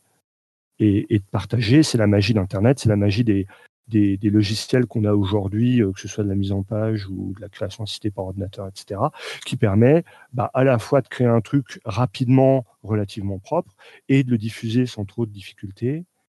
Et puis, euh, plus, il y aura de foisonnement, plus il y aura de trucs pourraves qui seront créés, certes, mais plus il y aura peut-être des pépites de temps en temps qui vont se créer, et qui vont se créer de manière improbable, simplement par des gens qui n'osaient pas et qui, suite à ce genre d'initiative, se sont sentis légitimes et ont osé à la fois créer et proposer leur création.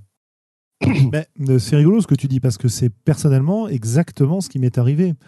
Euh, y a, euh, on a commencé les voix d'Altaride il y a à peu près 4 ans, 3 ans. Enfin, je regarde les dates exactes, mais il me semble que là c'est 2014, quelque chose comme ça. Donc ça fait 3 ans et demi, 4 ans. Quoi. on en est au 59e numéro. Donc on commence à avoir pas mal, pas mal discuté de, de jeux de rôle entre nous et avec nos auditeurs, etc. Mais il se trouve que euh, quelques temps avant, euh, moi j'avais commencé à écouter pas mal la cellule, on en avait discuté, on commençait à parler de théorie en rentrant des parties, etc. etc. Quoi. Et c'est en écoutant la cellule, et en particulier euh, Fabien Hidvine, je crois, qui m'avait marqué de ce point de vue-là, que j'ai que j'ai compris que euh, j'ai compris plusieurs choses en fait. J'ai compris que j'avais le droit effectivement de de sortir un petit peu de mes cartons euh, les jeux euh, auxquels j'avais fait jouer juste les potes qui demandaient à y jouer ou quand on n'avait pas d'autres jeux, ou qu'ils étaient assez sympas pour jouer avec moi. Alors évidemment, je vous rassure, hein, euh, dans les jeux en question, euh, il y a des, euh, des, magnifiques, magnifiques jeux Medfan dans lesquels vous avez 30 races, 12 types de magie, des différentes stats pour les différentes armes et les différents styles de combat, etc. etc. Bon, voilà. comme tout le monde, quoi. Comme des erreurs de jeunesse. Bon, je ne sais pas si c'est des erreurs, parce qu'on a passé de sacrées bonnes heures sur ce genre de jeu. Hein. Euh, notamment le jeu auquel je pense, c'est un jeu que j'ai ressorti euh, à peu près tous les 5 ans. Là, on approche du, du, du fait à peu près 5 ans où, je l'ai pas ressorti. Donc peut-être que va, je vais, je vais m'en ressaisir et je vais voir que j'ai vraiment, vraiment fait euh, beaucoup de chemin depuis la dernière fois où je l'ai pris en main. Mais bon, ça m'a permis de me dire voilà, j'ai le droit, j'ai le droit de m'y mettre. Et en me frottant à des jeux tels qu'ils les présentaient, tels que j'en avais vu passer, hein, parce que je ne les ai pas attendus pour découvrir un certain nombre de jeux, mais il y en a plein qui m'étaient passés complètement sous le radar, quoi. Euh, que j'avais pas du tout, du tout imaginé. Euh, la Forge, j'avais entendu vaguement parler de ça de très très loin. Ça m'avait pas beaucoup intéressé, à tel point que euh, je dois dire que dans les années 2000, j'ai été en contact avec des, des joueurs plus jeunes qui m'expliquaient qu'ils faisaient du jeu de rôle sans règles. Et euh, j'ai dû leur dire plusieurs fois, ouais, c'est sympa votre truc, mais c'est pas du jeu de rôle. Votre truc de hippie. Euh, on, Moi, alors, on y reviendra à ça. Puisqu'on est sur des, sur des anecdotes, euh, moi en 2006, j'avais eu vent de hein, le LNS, etc. Mais j'avais pas vraiment bien compris où ça nous emmenait tout ça. J'avais lu les trucs, j'avais, je m'étais dit, ouais, bon, d'accord Ok, euh, voilà, tu vois. Et il a vraiment fallu que j'ai le débrief euh, de, euh, de, la cellule pour arriver à ce que tout clique et que je, je comprenne ce qu'on pouvait en faire, comment ça marchait, quel était l'intérêt, pourquoi, etc. Mais, mais quand je l'ai lu en 2006, c'était ouais, bon, d'accord, pourquoi pas. Voilà, ouais. Un conseil au MJ, bon, ok. Mais, mais peut-être aussi parce que j'avais uniquement à ce moment-là accès aux articles et pas aux jeux. Oui, bien sûr. Bien sûr, bien sûr. Et, que les, et que les, euh, les one-shots de la cellule ou les, les playtests ou ce genre de choses euh, m'ont permis de mettre du concret sur cette théorie que j'avais juste pas compris. Quoi. Tout à fait. Et ce qui est intéressant, c'est que moi, ça m'a fait un déclic aussi. Alors, j'en ai un peu parlé dans le dernier Radio Rollist, euh, dans lequel je parle d'un jeu qui a été hyper important pour moi, qui s'appelle Houses of the Blooded. Euh, dont on a déjà parlé moult fois ici d'ailleurs. Oui, oui, et dont hein on attend toujours la célèbre traduction promise par euh, qui on sait.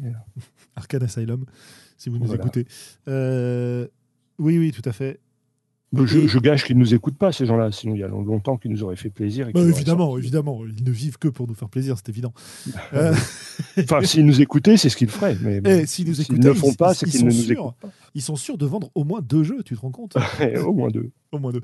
Euh, bref, quoi qu'il en soit, euh, moi, ça m'a permis de me dire aussi qu'il y avait un truc qui me bloquait pas mal dans l'écriture de jeux de rôle, parce que ça me gonfle profondément, et ça me gonflait déjà à l'époque c'était toutes les, toutes les séries de matériel, de euh, faire des règles qui soient un peu réalistes, qui font office de moteur physique, tu vois. Et je me mhm. disais, bon, euh, imaginez des mécaniques de jeu rigolotes, il n'y a pas de souci, je sais faire, j'en ai déjà fait. Mais alors, par contre, si tu me demandes derrière de faire quelque chose de réaliste, de faire un truc, euh, ouais, un peu sérieux, un peu euh, euh, qui va me demander de, je sais pas, je veux faire un jeu de SF, va falloir que je me tape des listes de, pistolets laser, de blasters, de machin, que hmm. je leur attribue à chacun des portées, des dégâts, des trucs, enfin le modèle classique du jeu de rôle, quoi. Ça me faisait chier profondément. Donc, bon, bah voilà, quand je voulais faire du jeu de SF, il y avait plusieurs jeux de SF qui me plaisaient bien. Je prenais un morceau à droite, à gauche, et puis je reconstituais quelque chose, quoi.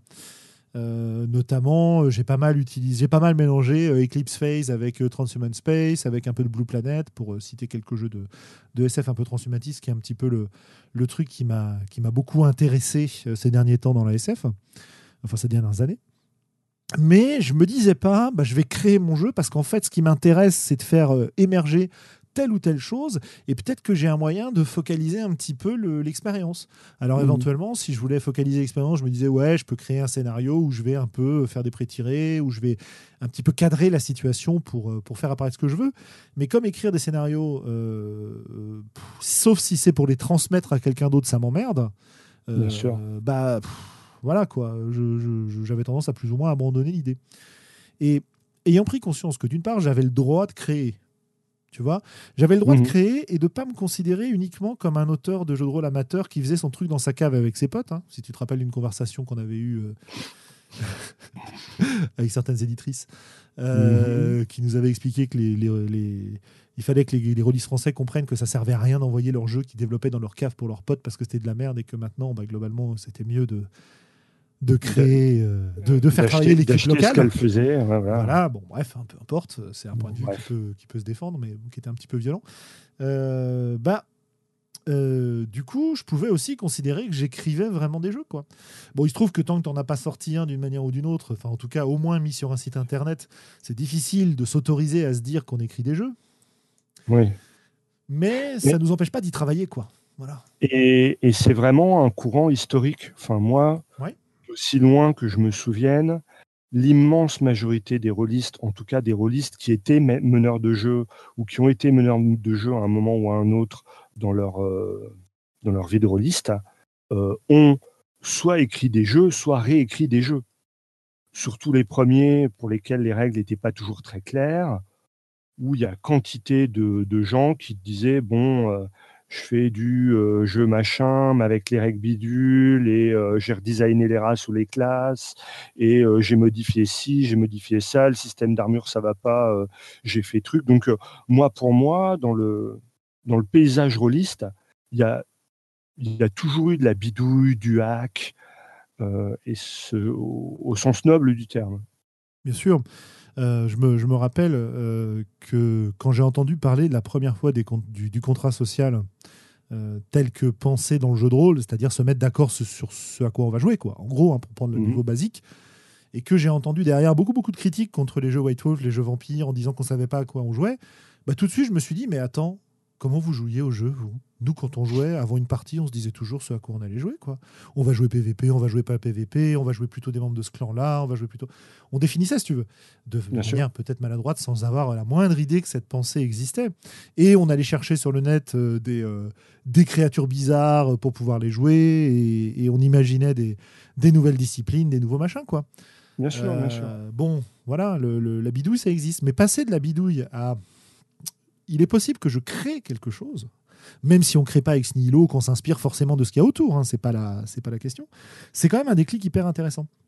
Et du coup, ce, cette espèce de mouvement autour des jeux en une page, pour boucler un petit peu quand même là-dessus, euh, c'est vraiment quelque chose de très très intéressant parce que euh, l'objectif de l'atelier que Manuel avait organisé, c'était que en une matinée, les gens repartent avec un jeu. qu'ils mmh. avaient créé.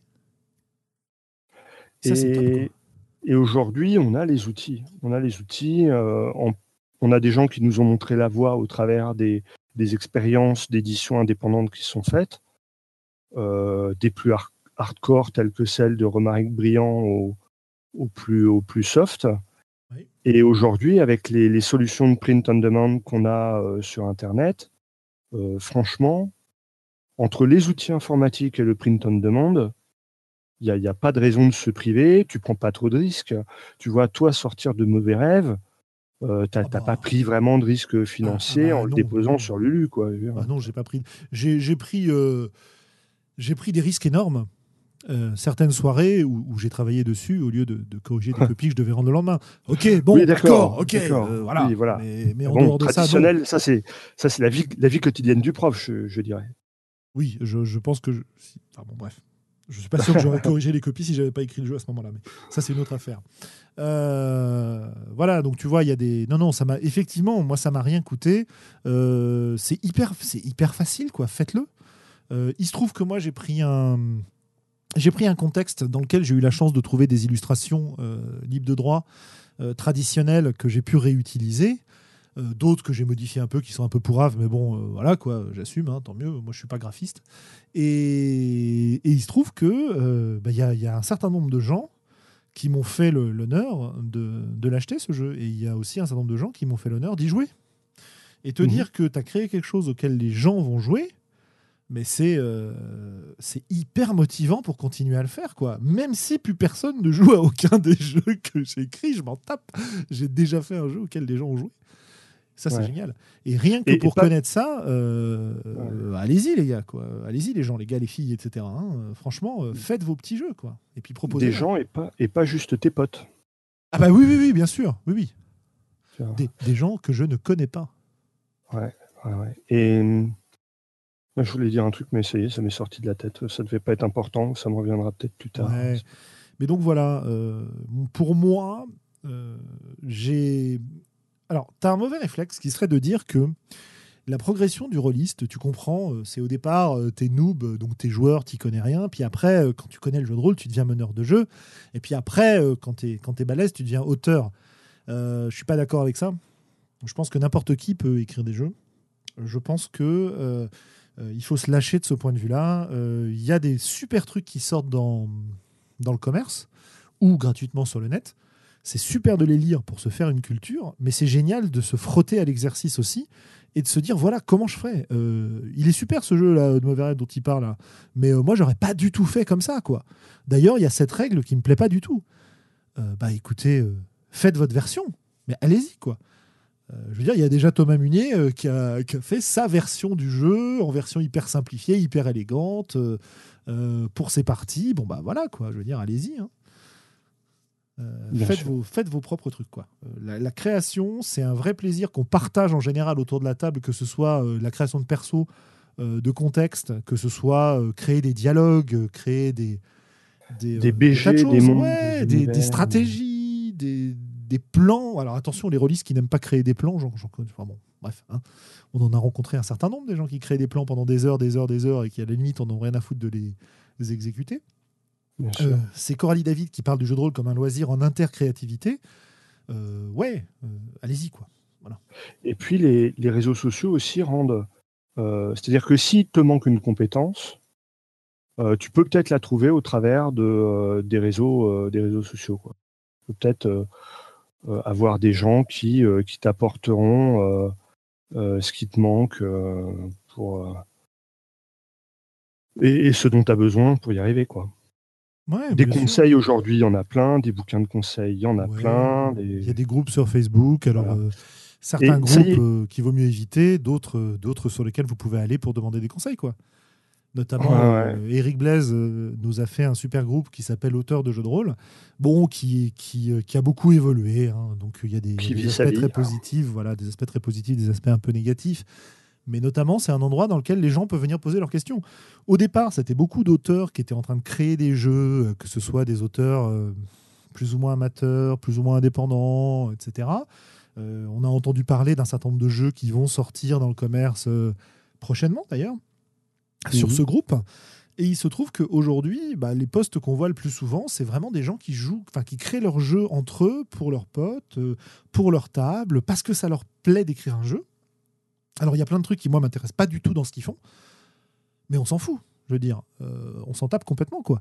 Moi j'ai des objectifs, mais c'est pas parce que moi j'ai des objectifs et des choses que je préfère que ça doit être euh, une, espèce de parole hein. d'évangile. Voilà, on en a rien à foutre quoi. créez les jeux qui vous plaisent. Ouais, Et, euh, et tu vois, je repense encore à ma petite asso euh, euh, nantaise. En fait, il y a beaucoup de gens qui ont leur petit système perso à eux, dans leur petit monde perso à eux, et qui jouent pas avec des, des jeux mainstream dans cet assaut. Et ben dans ces, ces gens-là, moi j'aurais envie de leur dire, confrontez vos jeux à, un autre public, et vous verrez qu'il il y a des choses qui vont plaire, d'autres qui vont pas plaire. Peut-être que ça mmh. vous fera repenser ces choses-là. Et peut-être que ça vous permettra de, d'évoluer, de faire des choses meilleures, des choses qui marchent mieux dans vos objectifs à vous. Quoi.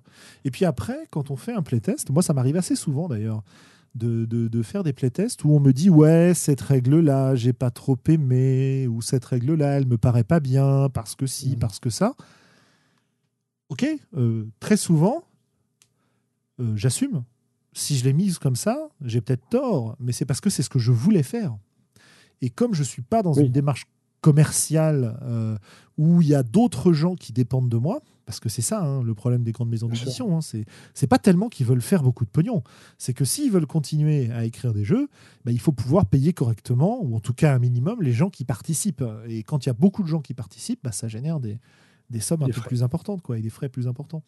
Euh, bon, il y, a aussi il y en a aussi qui veulent faire du fric, hein, il n'y a pas de, y a pas de souci. oui, mais ils n'ont pas compris. peu importe. Mais toujours est-il que quand on travaille de cette manière-là, on a vraiment eu la liberté de faire un peu ce qu'on veut. Et euh, j'ai tendance à dire, si moi, euh, qui euh, suis quand même à la base un, bon scientifique avec une culture littéraire assez limitée en dehors de la SF et de la fantasy, avec aucune formation artistique particulière, j'ai été capable d'écrire des choses euh, qui me plaisent de ce point de vue-là et dont je suis relativement fier, ça veut bien dire que n'importe qui est capable de le faire. Bien sûr. Voilà. Euh, peut-être que les premiers seront pourris, il euh, n'y a pas de souci. Il y a des trucs que j'ai écrits qui sont vraiment minables, quoi. mais, mais on progresse, quoi. Voilà. Oui, oui, enfin, je vais arrêter sur le, sur le côté personne, prosélyte de la création. Mais... personne ne n'est personne ne n'est compétent, on le devient. Hein. Donc il faut, euh, faut pratiquer et puis euh, ça vient. Voilà, 2017, je pense que c'est cet aspect-là qui m'a marqué. Euh, c'est l'explosion d'un certain nombre de créations, de créations faciles, de, de nouveaux auteurs qui arrivent. donc voilà, ça c'est génial. Il y a un autre truc qui m'a marqué en 2017, on en parlait un petit peu dans le chat tout à l'heure, c'est qu'on a de plus en plus de femmes qui participent au jeu de rôle de manière visible, qui euh, ne se taisent plus face aux problèmes qu'elles rencontrent, et ça je trouve ça formidable. Et aussi l'émergence de créatrices de jeux qui font des trucs formidables. quoi. Euh, et ça, c'est vrai. Enfin, on en avait parlé quand on a fait les podcasts euh, sur les femmes et le jeu de rôle et c'est Sandra notamment qui nous avait cité plein de femmes qui avaient été à la tête de projets de jeux de rôle dont on avait et on n'en avait pas du tout conscience. Et pourquoi on n'en avait pas du tout conscience? La conclusion qu'on avait eue, c'est que à l'époque, les auteurs n'étaient pas du tout mis en avant, si tu veux. Euh, donc mmh. que ce soit un homme ou une femme, finalement, ça n'avait aucune importance parce que on ne le savait pas.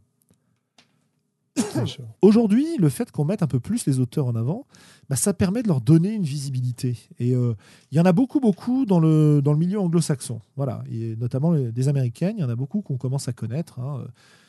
Euh, on va pas toutes les citer, mais je euh, je sais pas, Émilie Carbos, qui a donc été bien, bien marquante depuis très longtemps. C'est plein d'autres, plein, plein d'autres. bon, voilà, on vous remettra des, des exemples de jeux dans le chat. Euh, plutôt que faire du name dropping. Mais, euh, mais elles sont très très nombreuses. Et, et euh, en France, ça commence à venir. Ça commence à venir. On, a, on a Morgane Régnier qui nous a fait des jeux superbes, que ce soit sur la route de Chrysopé, Into the Woods et d'autres qui arrivent. Mais on en a aussi d'autres. C'est dans le. C'est dans le dernier casus, je crois qu'il y a un jeu d'une créatrice. Mm. et ça, c'est génial, quoi. Un petit jeu à l'intérieur du casus, qui est en plus écrit par une femme, euh, sans et alors c'est ça, c'est pour ça que c'est important pour moi. C'est a priori sans dire ouh là là, on a publié le jeu d'une femme, on est on est bien, on a droit à des cookies, tu vois. C'est hmm. non, euh, il y a un super jeu, c'est une femme à qui on a donné la parole, super. Donc tout ce que je disais sur la création de jeu, évidemment, mesdames, euh, on vous attend, on a envie de lire ce que vous avez envie d'écrire. Voilà. Je sais que toi, tu es, tu es toujours un petit peu euh, en retrait quand on parle de ces sujets-là, parce que comme tu disais, tu n'as jamais été euh, confronté à des, à des, problèmes. Mais ben, euh, j'ai sans doute été confronté à des problèmes, mais en cis, mâle, blanc, etc. Je les ai pas vus, quoi. Oui, bien sûr, bien sûr. Et, et, et tu vois la relation que j'ai, enfin mes potes, c'est mes potes, quoi. Et c'est pas une histoire de sexe, tu vois la, la relation qu'on peut avoir avec Sandra ou autre. Moi, c'est ces relations-là que j'ai toujours eu dans avec mes potes de jeux de rôle, quoi et, peut-être qu'il y a eu des problèmes au table où j'étais, euh, je les ai peut-être pas vus. Je ne sais pas, mais euh, en tout cas, je, suis très content que ça se fasse et que ça se fasse comme ça. Et je trouve que la parole qui est portée par ces auteurs-là, elle est, elle est très intéressante. Tu vois, enfin. Parce que elles, vont explorer aussi euh, autre chose dans le jeu de rôle que regardez, j'ai encore designé un super jeu avec plein de pouvoirs, des donjons, des classes partout. Ah, merci Ditraz qui nous donne, euh, qui nous donne le nom de, l'autrice du dernier jeu dans Casus. Euh, Aurélie, alors je ne sais pas comment on le prononce, c'est Paillez ou Palaise ou je ne sais pas. Pélez. Mhm. Euh, elle m'excusera si elle nous entend, mais bravo quoi. C'est super cool. Ouais, et, je crois que c'est inspirant aussi. Hein. Encore une fois, de, dire aux gens, hommes ou femmes, allez-y, lâchez-vous, vous pouvez y aller, regardez. Euh. Si on, peut permettre de créer des conditions dans lesquelles les gens osent se, se lancer, c'est génial. Et moi, je dois avouer que euh, avoir l'impression qu'on cesse de se priver des talents de, euh, j'allais dire la moitié de l'humanité, non, parce que bon, il y a quand même une répartition dans le jeu de rôle qui est visiblement pas tout à fait équivalente pour le moment. Mais, 50-50. Euh, non, on n'est pas tout à fait à 50-50, mais apparemment, euh, les chiffres qu'on arrive à voir, c'est qu'on serait autour de euh, allez, 30, parfois 40, mais au moins 30-40%. Quoi. le fait de se dire qu'on arrête de se priver de ces 30-40% sous prétexte que ce sont des femmes, et vous comprenez, les femmes bah, elles savent pas trop jouer et puis elles sont là pour trouver un copain et, et, mais, euh, elles sont là parce que c'est la petite amie du MJ. Euh, c'est cool. Je ne crois pas que ce soit le discours dominant, ça, Julien. Tu vois, oh, je l'ai entendu tellement, je l'ai entendu tellement. Je sais pas. Hein. Si ça se trouve, c'est pas le dominant, mais, mais, je l'ai beaucoup entendu. Hein. Moi, moi l'expérience que j'ai de mes, de mes potes euh, féminines, c'est surtout qu'elles n'osent pas, elles ne se sentent pas elles légitimes à. Ah oui, il y a ça aussi, tout à fait, tout à fait, tout à fait. Euh, Alors qu'elles le sont au même titre que, tu vois, un Consaos, d'ailleurs, c'est à ça qu'on les reconnaît. Euh, attention, hein, quand je dis que je l'ai entendu très souvent, je ne veux pas dire que c'est euh, l'unique chose que j'ai entendue ou que c'est la majorité de ce qui se passe autour des tables. Je dis que je l'ai très très souvent entendu, souvent sur le ton de la plaisanterie, d'ailleurs. La plaisanterie ce qu'il est dit en rigolant, il dit quand même. Quoi. Voilà, quoi. Euh, mais euh, voilà, bon bref, on en a déjà parlé. Euh, vous aurez, vous pourrez réécouter, notamment le podcast sur les conventions, sur lesquelles Sandra nous en parle pas mal. mais voilà, je trouve, je trouve que cette année 2017, elle a été marquée par une libération de la parole de ce point de vue-là, qui est quand même extrêmement positive. Et il faut qu'on continue dans cette direction-là, histoire de se débarrasser de, de tous ces, toutes ces scories qui nous ont un peu pourri euh, le jeu, qui en tout cas euh, ont pourri le jeu d'un certain nombre de gens. Moi, ça me, ça me conduit à expliquer pourquoi ça me, ça me marque autant et pourquoi ça me révolte autant. Euh, pour moi, le jeu de rôle, quand j'étais ado, a été un refuge, un endroit dans lequel, quand dans ma vie autour ça allait pas, j'ai pu trouver une forme de paix, une forme d'épanouissement et euh, des amis, etc., etc. Bon. Et du coup, c'est si moi j'ai pu trouver ce refuge, c'est pas le cas de tous les rôlistes, hein, on va pas généraliser, mais si moi j'ai pu trouver ce refuge, je trouve extrêmement choquant que on ait une partie de la population rôliste qui ne puisse pas en profiter de cette manière-là simplement pour ce qu'ils sont. Parce que euh, parce qu'ils ont des, euh, euh, des préférences différentes, parce qu'ils s'habillent différemment, parce que, euh, parce que ce sont des femmes, etc. etc. Bref, ok? Voilà, le, voilà le, la raison pour laquelle moi ça me marque tellement. J'en avais parlé dans le podcast sur les conventions. Et bah voilà, ça, ça, ça, fait mal quoi de voir ça. Donc il faut que ça évolue. Et heureusement, mmh. heureusement, et bravo aux milieu rôlistes qui se bougent là-dessus, ça évolue. En tout cas, j'espère. Après, je ne sais pas parce que j'ai quand même le 2017, ça a été aussi le, ça a été aussi l'année où j'ai quitté discussion de rôliste tellement ça devenait insupportable ce, groupe. Donc, ouais, ouais. Moi, l'expérience que j'ai par rapport à ça, c'est que pendant très longtemps, comme, comme je vois beaucoup le, le jeu de rôle comme une expérience de pensée, j'imaginais que pour les autres, ça avait le même impact que pour moi, c'est-à-dire que c'était l'occasion de s'ouvrir à la différence, d'essayer des choses dans un contexte où tu ne prends pas de risques et où tu peux un peu te lâcher. Et euh, cette expérience de pensée, elle te permet eh ben, de t'ouvrir à, la différence, à des, gens qui ne pensent pas comme toi ou des gens qui peuvent avoir un système de valeurs très différent du tien. Ce qui, me rend, ce qui nous renvoie bien sûr au podcast sur le, mal qu'on a fait euh, il y a un certain temps déjà. Et en en discutant autour de moi, je me suis aperçu que ce n'était pas forcément le cas, en fait, que c'était une pratique qui m'était personnelle, mais, mais que tout le monde ne profitait pas de cette expérience de, de pensée pour s'ouvrir à la, nouveauté, malheureusement. Bah, qu'est-ce que tu veux hein, La pratique du jeu de rôle euh, ne guérit pas de la connerie et n'immunise pas contre la connerie. Euh, bon, je provoque un peu en disant ça, mais, euh, mais voilà. Quoi. Eh ben, moi, je, moi, je pensais que si, un peu, tu vois. J'y croyais, en tout cas. J'ai ce côté innocent qui est le mien, de me dire. bien sûr, mais je pense qu'on a. Les rôlistes sont nos amis, les on aussi. on est assez nombreux, on est assez nombreux à avoir imaginé que appartenir à une communauté resserrée, une communauté dont on a eu l'impression, je dis bien l'impression, qu'elle a été un peu persécutée. À un moment. Euh, à un moment. Euh, comme dit euh, Torquemada, l'idée d'appartenir à une élite ouverte, bah, il se trouve que c'est pas le cas. Qu'il y en a beaucoup, évidemment, heureusement, il y a beaucoup de rôlistes qui, euh, qui, qui, qui, se comportent correctement, quoi qu'ils pensent déjà. Donc ça, c'est déjà une, un bon point. Quoi. De, on n'est on pas la police de la pensée non plus. Hein. Euh, les gens ont le droit de penser ce qu'ils veulent. Ce qu'il faudrait éviter, c'est d'agir de manière euh, blessante. Quoi.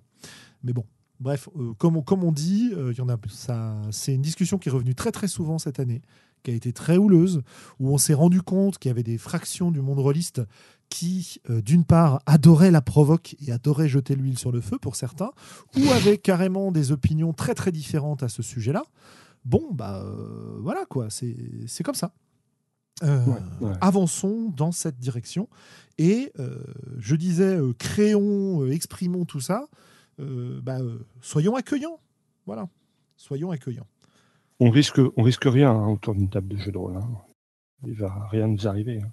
Surtout si on a une belle X-card en plein milieu. Euh, c'est une méthode, il y a plein d'autres méthodes. Euh, faites attention aux gens autour de la table et n'hésitez pas à utiliser des méthodes qui vous permettent de faciliter le fait de faire attention aux gens autour de la table. Comme le dirait John Wick, ne jouez pas avec les cons. c'est ça. Euh, voilà, voilà. pour, la, pour la petite anecdote, parce que peut-être que tous les, les, auditeurs ne le savent pas, à un moment, je ne sais plus quelle interview, je ne sais plus d'où ça sort, on demande à John Wick, ouais, mais euh, quand les joueurs sont ceci, difficile machin, quand il y a tel problème, comment vous faites au grand MJ Et John Wick répond, bah, je joue pas avec les cons. ben oui, tout simplement. Euh, ouais, ouais, on, peut, on peut choisir avec qui on joue, tout à fait, oui. Alors, je, je ne sais pas si c'était du troll, hein. s'il était sincère, si, mais j'adore. En connaissant le John Wick, je pense que c'était un bon gros gros troll, mais bon. voilà. Donc, euh, je, trouve intéressant qu'on revienne là-dessus parce que c'est vraiment quelque chose qui, pour moi, a beaucoup marqué cette année 2017. Euh, est-ce que tu as d'autres choses à dire sur l'année 2017 en jeu de rôle? Moi, j'ai encore une ou deux petites choses à dire. Euh, attends, je, regarde ma, liste. Qu'est-ce que je peux dire? Moi, en, tout cas, l'année a été très riche pour moi aussi en, en écoute de podcasts, qu'ils soient français ou anglophones. Et ça, c'est un, vrai plaisir qui ne se dément pas, même si aujourd'hui, euh, j'en ai tellement entendu que, euh, que la, nouveauté devient, devient un petit peu difficile à. Enfin, je suis rarement euh, très très surpris dans ce que j'entends, mais il y a encore de temps en temps des, des fulgurances. Là, par exemple, le, je sais plus si c'était Gaming NBS ou, ou le Mystère Petite Marque qui faisait un, un épisode sur jouer mauvais. Euh, et, j'ai pris conscience que quand tu fais une, campagne mauvaise, en fait, le PVP, c'est, euh, il faut l'éviter parce que c'est trivial. C'est-à-dire que la, la marque du, du, jeu mauvais, c'est que les gens vont s'entre-déchirer. Donc il faut absolument pas mettre l'accent là-dessus. Le vrai challenge quand tu joues mauvais, c'est de jouer en coopératif. Et à l'inverse, quand tu joues des gens euh, bons comme la romaine, qui sont censés tous s'aimer, aimer tout le monde, c'est là par contre que le jeu PVP prend toute sa dimension parce que euh, parce que tu, vas y être contraint, mais tu devrais pas, parce qu'on est tous gentils, etc. Et donc euh, voilà leur, leur, leur, dernier leur épisode là sur jouer les jouer les mauvais, tu vois c'est le, le, le, le petit 5-10 minutes où je me suis dit ah ouais j'ai encore des fulgurances quand j'écoute des podcasts et ça c'est très chouette. Ouais. Je t'ai perdu. Non, non, non, pas du tout. Je, j'ai essayé de jeter un œil. Euh, j'ai essayé de jeter un œil sur le, le chat de YouTube. Euh, je vais saluer les, les, gens qui nous suivent dessus parce que comme j'ai l'œil sur Discord, j'ai pas l'œil sur YouTube en même temps. Euh, bref, salut à salut à tout le monde sur les différentes plateformes. Euh, ok, ok. Euh, moi, le, l'autre, euh, le dernier élément que j'avais envie d'évoquer sur, notre année, les podcasts, ouais, c'est vachement marquant. Moi, j'en écoute aussi pas mal. Et je ne peux qu'inviter nos, auditeurs à aller se perfectionner en anglais pour écouter ce qui se fait ailleurs. On essaye de, se faire les, échos un petit peu de ce qu'on entend sur ces podcasts-là. mais n'hésitez pas, il y a des trucs, il y a vraiment, vraiment des choses intéressantes. Il y a plein de podcasts. Euh, à écouter. Euh, on en a déjà parlé pas mal de fois, y compris des Français qui arrivent nouveaux. Donc euh, là aussi, allez y faire un tour. La dernière chose que j'avais envie d'évoquer, c'est un super week-end qu'on a passé au mois de juin au colloque Rolliste. Mhm. N'est-ce pas? Où, bah, où j'ai eu. Alors, l'année, la, fois d'avant, c'était toi qui t'étais dévoué pour faire une, une, communication. Cette fois, ça a été moi qui, qui ai fait une intervention. Et euh, je dois avouer que euh, retrouver un certain nombre des gens qui réfléchissent sur le jeu de rôle à l'occasion euh, de ce colloque, dont vous pouvez trouver les enregistrements sur le site si vous ne l'avez pas déjà suivi, ou les vidéos sur YouTube maintenant si ça vous intéresse de voir la gueule des gens qui causent, c'est vraiment quelque chose, j'espère que ça va se reproduire euh, oh, je pense, oui. oui, il y a des chances. Parce que euh, bah, ça nous permet de confronter des idées, des, écoles d'idées différentes.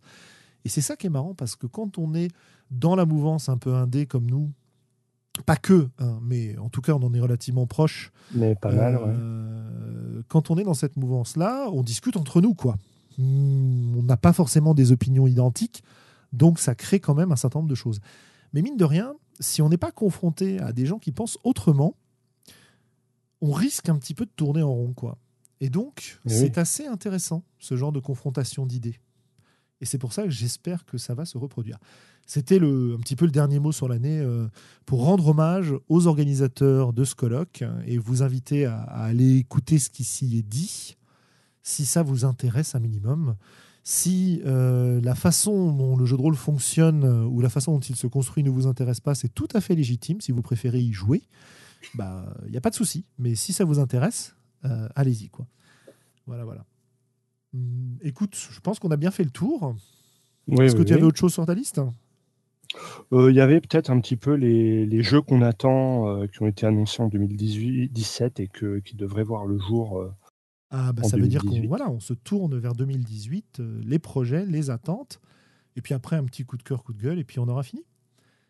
Euh, ça va être dur, hein, on n'a pas arrêté de parler de ce qui nous a plu, etc. Il n'y a pas de souci, moi j'ai des choses à dire. C'est vrai. ta place si tu n'en as pas à dire. Euh, Alors, qu'est-ce que tu attends? Qu'est-ce qui a été annoncé et qu'est-ce que tu attends, toi Alors, qu'est-ce que j'attends? Qu'est-ce que j'attends? Essayons d'être constructifs. J'attends comme depuis quelques années déjà, la version euh, V20 euh, de Wraith. Mhm. Ça, ça me, ça me plaît bien, quoi. Euh, bon, bah, malheureusement, c'est toujours pas là. je ne sais pas quand ça arrivera, mais j'espère que ça arrivera. L'attente que j'avais, qui était assez forte, est en train de évidemment de redescendre un petit peu parce que, à force d'attendre, bon, voilà. On s'use. on s'use, mais, mais, mais, mais j'espère toujours que quand il arrivera, je vais peut-être me dire que je relancerai une campagne dans cet univers de jeu. Je pense que ce qui va arriver, c'est que je vais le recevoir, je vais dire ouais, super, il va aller dans la bibliothèque.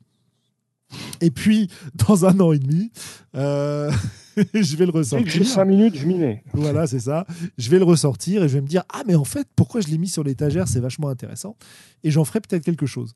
Euh, je ne sais pas. Après, je ne sais pas si j'aurais envie, on l'avait testé sur Orpheus, je ne sais pas si j'avais envie de, de relancer sur du système White Wolf.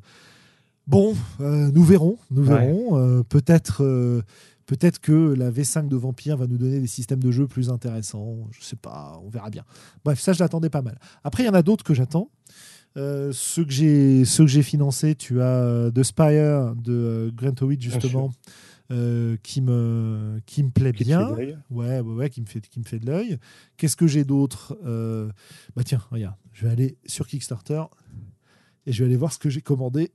Je participe pas à énormément de pledges, mais celui-là, je, participe. Il y avait euh, euh, Legacy, la deuxième édition, dont on commence à avoir un certain nombre de choses, qui est un jeu PBTA relativement intéressant dans lequel on joue plutôt des, familles que des, individus. Euh, qu'est-ce qu'il y avait? Bah, Je crois que c'est à peu près les deux que j'ai. Enfin, et avec Wraith évidemment, les deux que j'ai pas reçus, que j'attendais. Il y en a plein d'autres qui vont arriver, qui vont être intéressants. Ouais, c'est ça, c'est les deux que j'attendais qui sont pas encore arrivés. Euh, après, euh, qu'est-ce que j'attends en, 2018 Je sais pas trop. Euh, des jeux qui vont me surprendre peut-être déjà. Oui, et du coup, c'est dur de les anticiper. Quoi. Bah voilà, j'attends Marche Branche de Thomas Munier, que j'aimerais bien voir. après, c'est vrai. En, format, en format beau. En vrai format jeu, ouais, ouais, en vrai, en vrai format propre, sous la forme d'un bouquin que je pourrais lui acheter, tu vois. c'est ça qui me plairait. Euh, on, a eu sur, euh, on a eu sur Facebook qui a circulé dans les, dans les milieux release, pas que Facebook d'ailleurs, euh, j'ai plus aussi j'imagine, même si j'y suis moins, une liste des jeux les plus attendus pour 2018 par les rôlistes. Et je dois dire que j'ai été assez consterné de voir que, alors pas consterné de voir ce que les rôlistes attendaient, non merci, ça va, c'est pas trop mon genre, mais consterné de voir que moi, parmi tous les jeux qui étaient attendus, la plupart ne me faisaient pas vraiment réagir. quoi. Euh, ah tu vois, euh, c'est un, peu le, un peu le sujet. quoi. Euh, cela dit, cela dit, cela dit, il y en a au moins un qui devrait, alors qui a été vaguement annoncé et qui devrait être, être annoncé prochainement, qui risque de m'intéresser dans la production française. Et je vais faire le chacal, je ne vais pas vous dire ce que c'est, vous verrez bien quand ça sortira. Mais voilà, moi, moi dans les jeux que j'attends, il y en a un que j'attends dans la production française. Et je ne vais pas priver de me le citer. Euh, oui. Je pense qu'il devrait plus trop tarder à sortir. Et, euh, eh bien, c'est l'ombre du donjon euh, ah, oui, oui. de notre ami Sébastien Delfino. Ah oui, oui, on a eu l'occasion d'y jouer un petit peu. C'était fort intéressant. Voilà. Et pourquoi ça m'intéresse? Parce que il y, a une il y a un côté clairement drama que, qui est un petit peu mon, fil rouge en ce moment, enfin de ce que j'aime jouer en ce moment, et parce que euh, j'ai trouvé une ambiance très euh, Compagnie Noire de Glenn Cook, qui est une série de bouquins que j'ai vraiment adoré. Et donc voilà, et le, système de jeu qu'il nous a présenté aux Utopiales avec la partie test m'a vraiment bien plu. En tout cas, j'ai vu beaucoup de potentiel. Et euh, je vois aussi que sur les différents, euh, enfin sur certaines pages Facebook, euh, il, l'ami Delfino sort du bois, pose des questions, demande des trucs. Donc je pense qu'il est en, phase finale de, bouclage de jeu et, je me réjouis. Voilà. Ouais, ouais, ouais, ouais, ouais. c'est vrai, je ne pensais plus à celui-là qui, risque de m'intéresser. Ouais, tout à fait. Alors je sais pas, on verra. encore une fois, tout dépend de des conditions dans lesquelles il est, il est commercialisé, mais euh, c'est assez intéressant. Voilà, sur le chat, on nous parle de Meute aussi, qui va sortir euh, chez euh, John Doe. qui est aussi mmh. un, jeu de, de loup-garou, etc., qui est aussi assez intéressant. Je sais rien du tout sur ce jeu, donc je ne peux pas vous en parler, si ce n'est que j'ai vu le, l'affiche, quoi. Euh, il y a de la production rôliste. Voilà, ça c'est sympa. Donc euh, il faut y aller. Il y a des traductions. Bon, bah, les traductions, euh, moi ça m'intéresse beaucoup moins parce que j'ai la chance d'avoir appris l'anglais avec le jeu de rôle et donc de ne plus avoir vraiment besoin de traduction pour jouer à des jeux anglo-saxons. Alors évidemment, si on a des traductions de jeux allemands, espagnols, etc., là, ou suédois, là, ça va plus m'intéresser potentiellement. Mais en général, je, suis plutôt vers les traductions vers l'anglais. C'est un peu con, mais c'est c'est comme ça que je les découvre en tout cas. et puis après, il y, a les, il y a les grandes éditions, de, les rééditions, nostalgie, de plein de vieux jeux. Bon, bah voilà. Je me suis fait avoir pour deux d'entre eux. Un dont j'ai parlé qui était Wraith, l'autre c'est Nephilim. bon, voilà, je pense que là, j'ai bien donné dans ce domaine-là. Euh, je suis pas sûr de, de rester euh, euh, sensible à ce genre de choses. Ouais, on nous dit qu'il y a les cordes sensibles aussi de, Frédéric Sintès qui devraient peut-être être bouclées cette année. ça aussi, c'est intéressant. Voilà. Enfin bon, Frédéric Sintès, on lui en veut pas trop vu qu'il a une sortie relativement récente. Voilà. On peut comprendre qu'il ne puisse pas tout faire Absolument. en même temps, quoi. Et puis de toute façon, je sais que nous ne manquerons pas de jeux parce que euh, nos auditeurs vont se mettre à eux aussi créer des jeux. À créer, bien sûr. Ok, ok. Bah écoute, je, propose. Allez, euh, je propose que euh, nous allons donner la parole au chat. Est-ce que vous avez des jeux que vous attendez dans l'année? On a déjà cité les cordes sensibles, on a cité Meute. Je vais remonter un peu pour voir s'il y en a d'autres qui ont été cités. Je ne crois pas. Euh, est-ce qu'il y a des jeux que vous attendez? Dream Q V2, évidemment. évidemment. Mhm. Mathieu, Oltré V2, voilà, ouais, ouais, ouais, j'abonde dans ah, votre sens. C'est dans les tablettes aussi, Oltré euh, euh, Ouais, ouais, ouais, il paraît que ça avance. DD6, non, Ilan, je crois pas que DD6 soit prévu pour le moment, mais c'était bien joué, cela dit. alors, si tu as des infos, on est, on est preneur.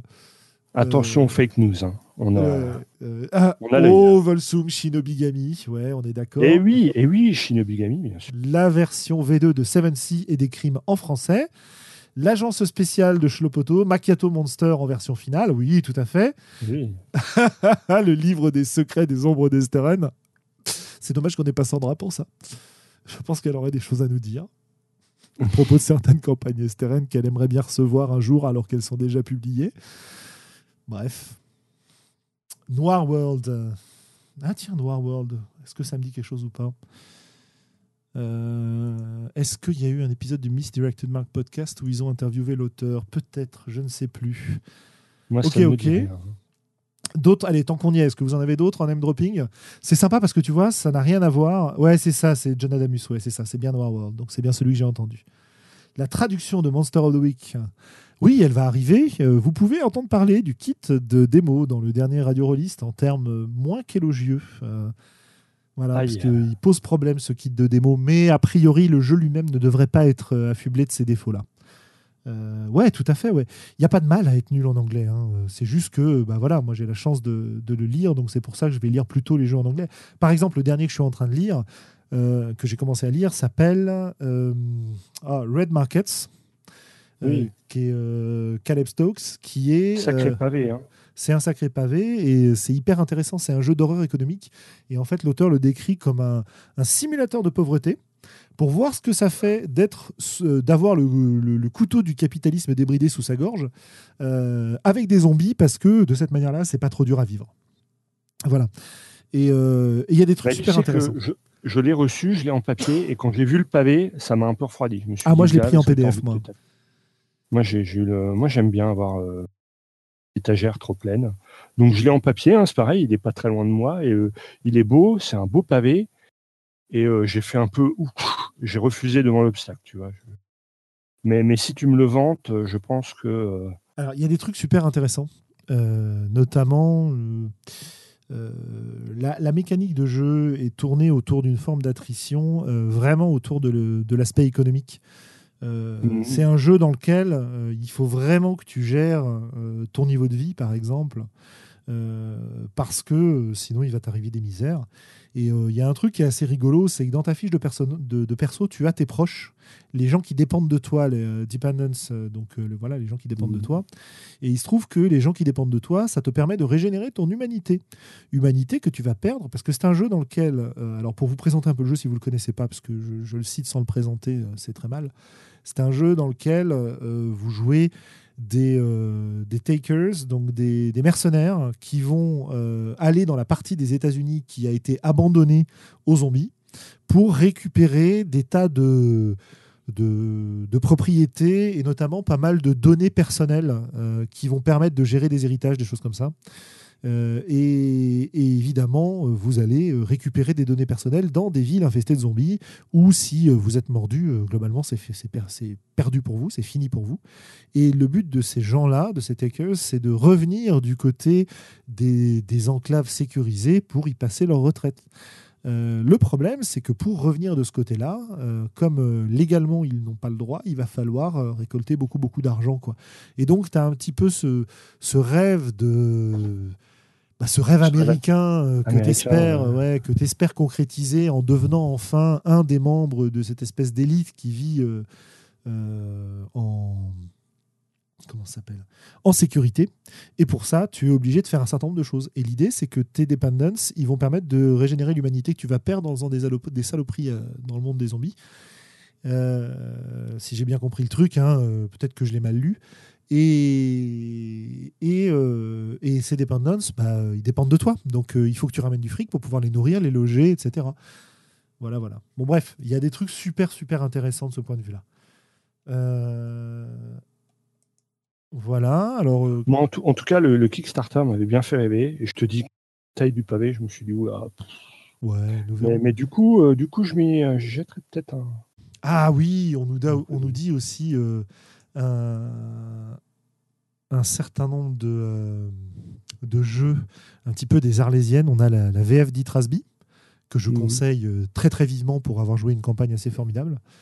Euh, il y a Dogs in the Vineyard en français.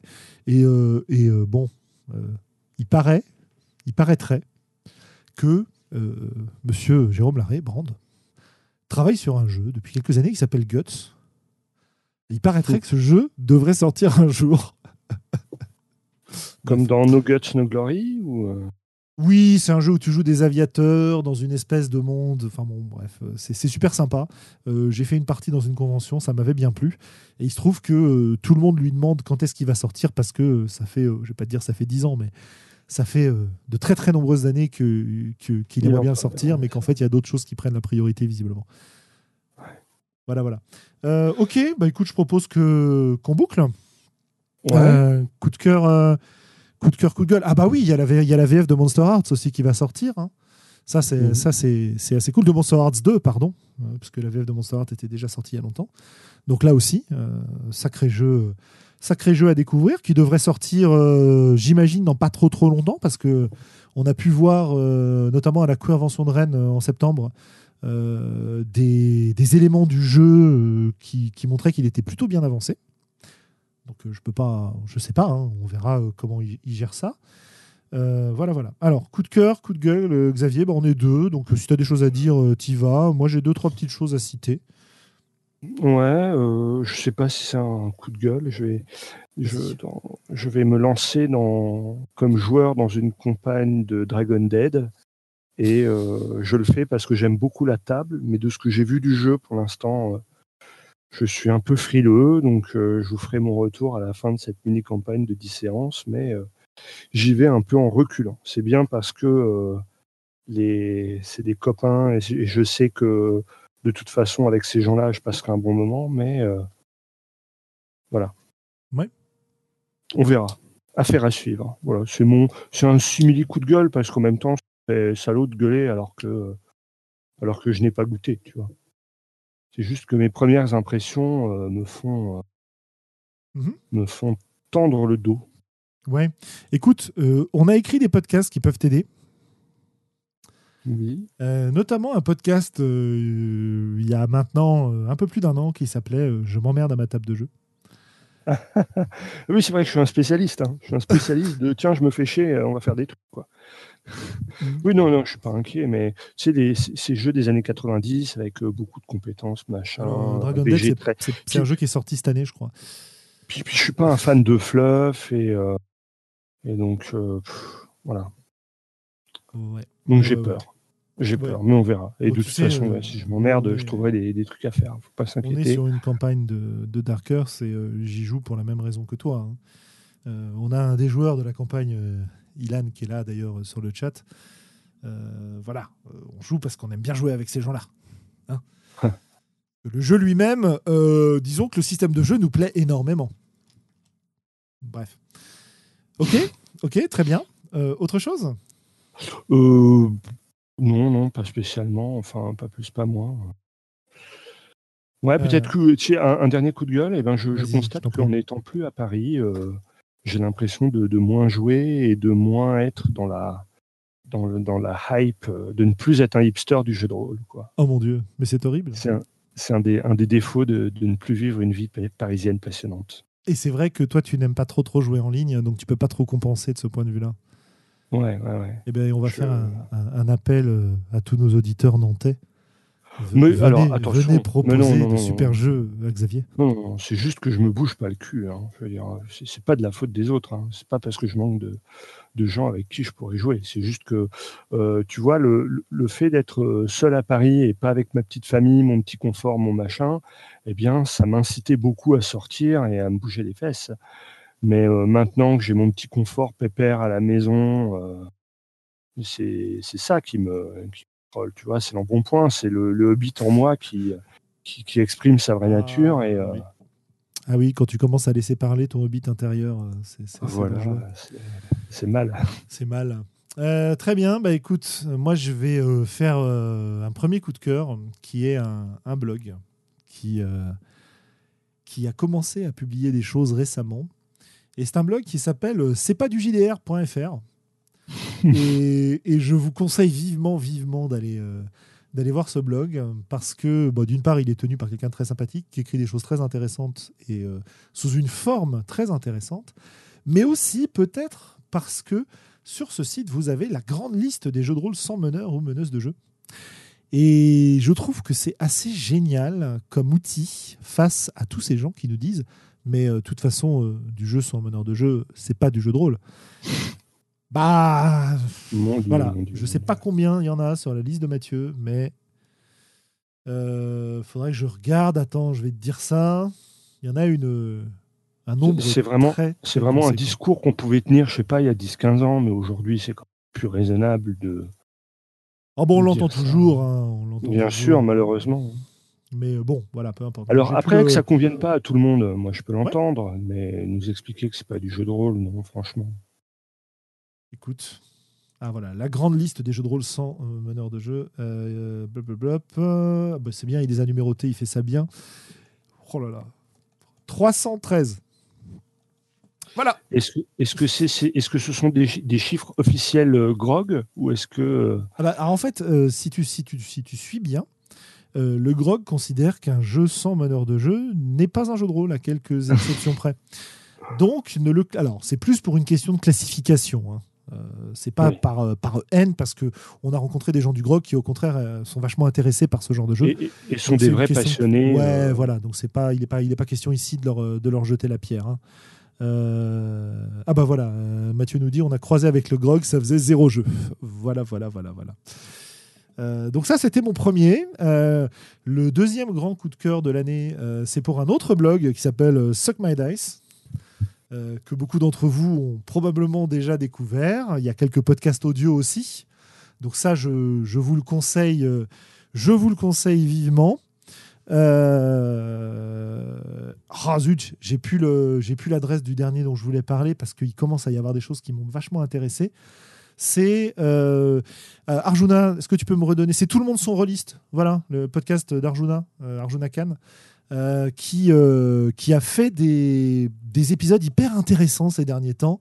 Euh, et donc ça nous fait un podcast de plus à écouter. moi, j'ai pas tout écouté, j'en ai écouté que, je sais plus, trois, je crois, quelque chose comme ça. et avec une. En fait, ce qui m'a vachement plu, c'est qu'on a, on, on, y entend des gens qui parlent de jeux de rôle qu'on n'a pas l'habitude d'entendre ailleurs. Voilà. Donc pour ça, euh, allez-y, c'est plutôt bien fait et ça nous donne des, choses en plus à écouter. Il y a d'autres podcasts aussi qui commencent à apparaître. Là, j'en ai vu un qui est apparu récemment. Je ne sais pas encore euh, ce que j'en pense. Euh, qui s'appelle Indécent, je crois, quelque chose comme ça. qui vient de, publier des choses. On a les aventureux à aller écouter. On a, évidemment, on a la cellule des radio On a le podcast anonyme. On a Jeudi JDR. bon, YouTube et le monde podcastique est en pleine effervescence. Il y a des tas de trucs qui se créent dans tous les sens. Alors, il y a des tas de trucs qui sont assez mauvais, je dois bien l'avouer.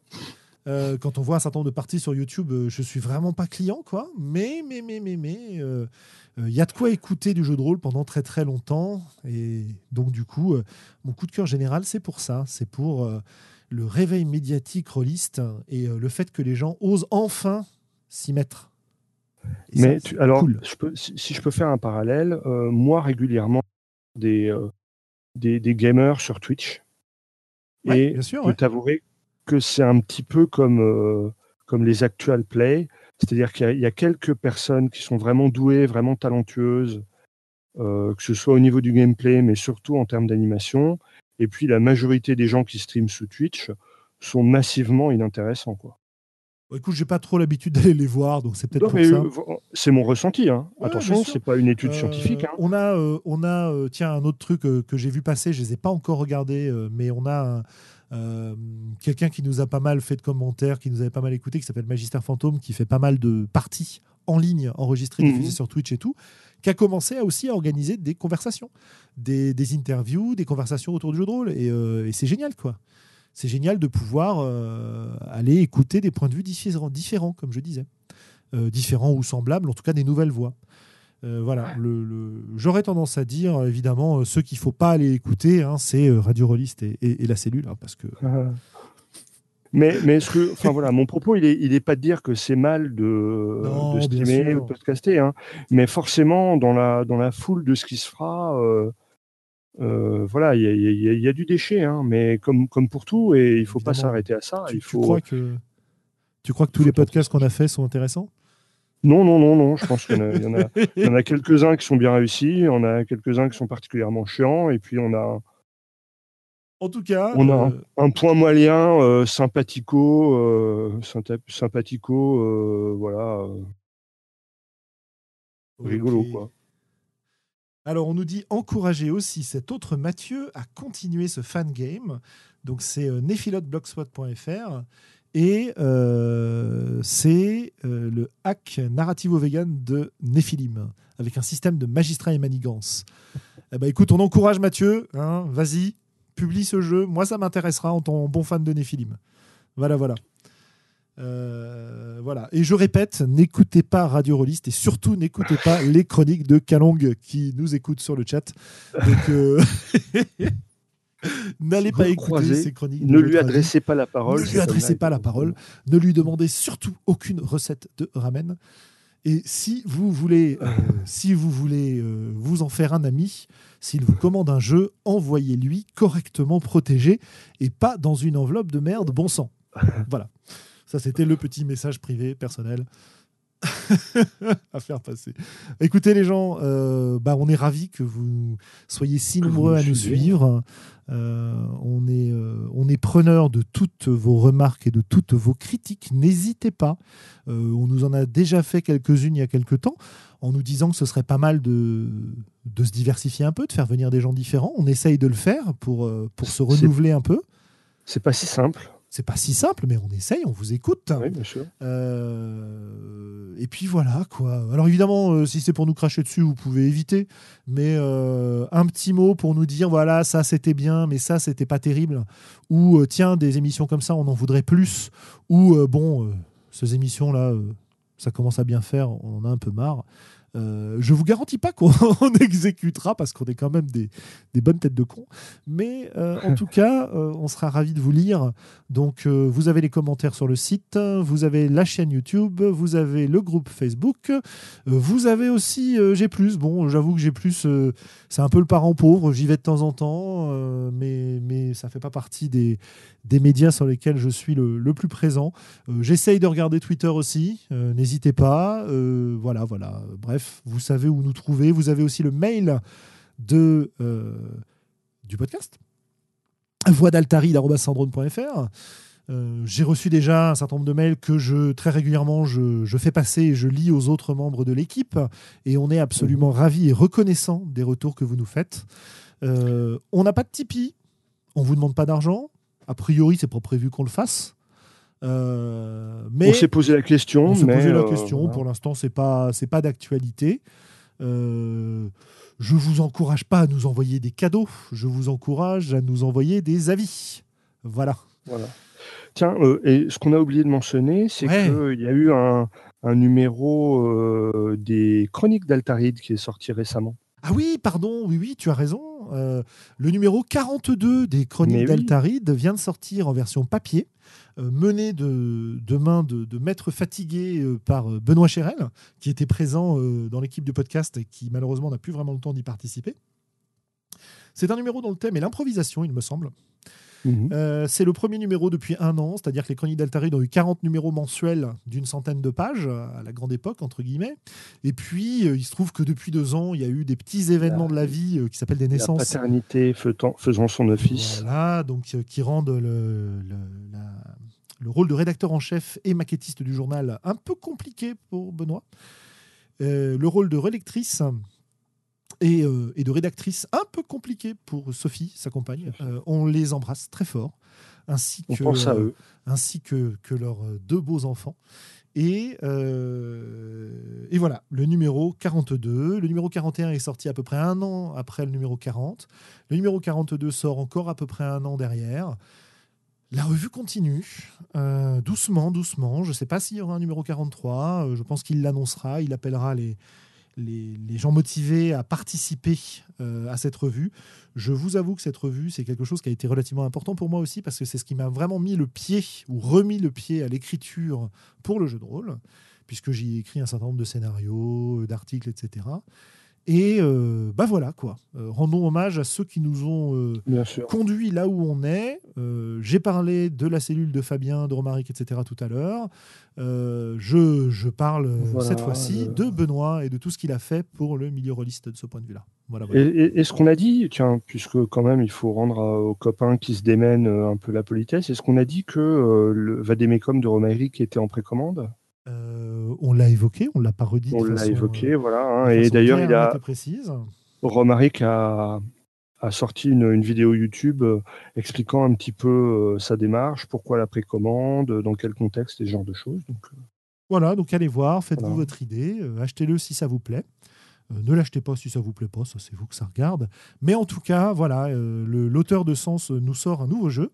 Ça vaut le coup d'aller y jeter un œil. Voilà, voilà. Eh bien, écoutez, on est pile dans le timing, hein, 5 minutes d'arriver. Ma foi, je ne pensais pas qu'on tiendrait aussi longtemps. On est fort bavard, mon ami, on est fort bavard. mais oui, mais oui, tant pis pour nos auditeurs. De la même manière que je disais tout à l'heure que je suis toujours extrêmement surpris, honoré, et que ça me rend très humble de voir que des gens jouent et lisent, enfin lisent et jouent des jeux que je peux écrire. Quand je vois que sur le chat, nous sommes, donc nous on est deux, donc ça veut dire qu'il y a 17 auditeurs qui nous suivent, qu'on en a quelques-uns en plus qui sont sur YouTube. Sur YouTube. Voilà. Euh, je suis désolé sur YouTube, j'ai du mal à passer, euh, notamment Pernick, euh, je te salue, hein, mais j'ai du mal à passer d'un chat à l'autre, donc je vois pas forcément toutes tes remarques sur le coup. ils sont quelques-uns de ce côté-là aussi. très bien. Eh bien écoutez, bonsoir. Bonsoir.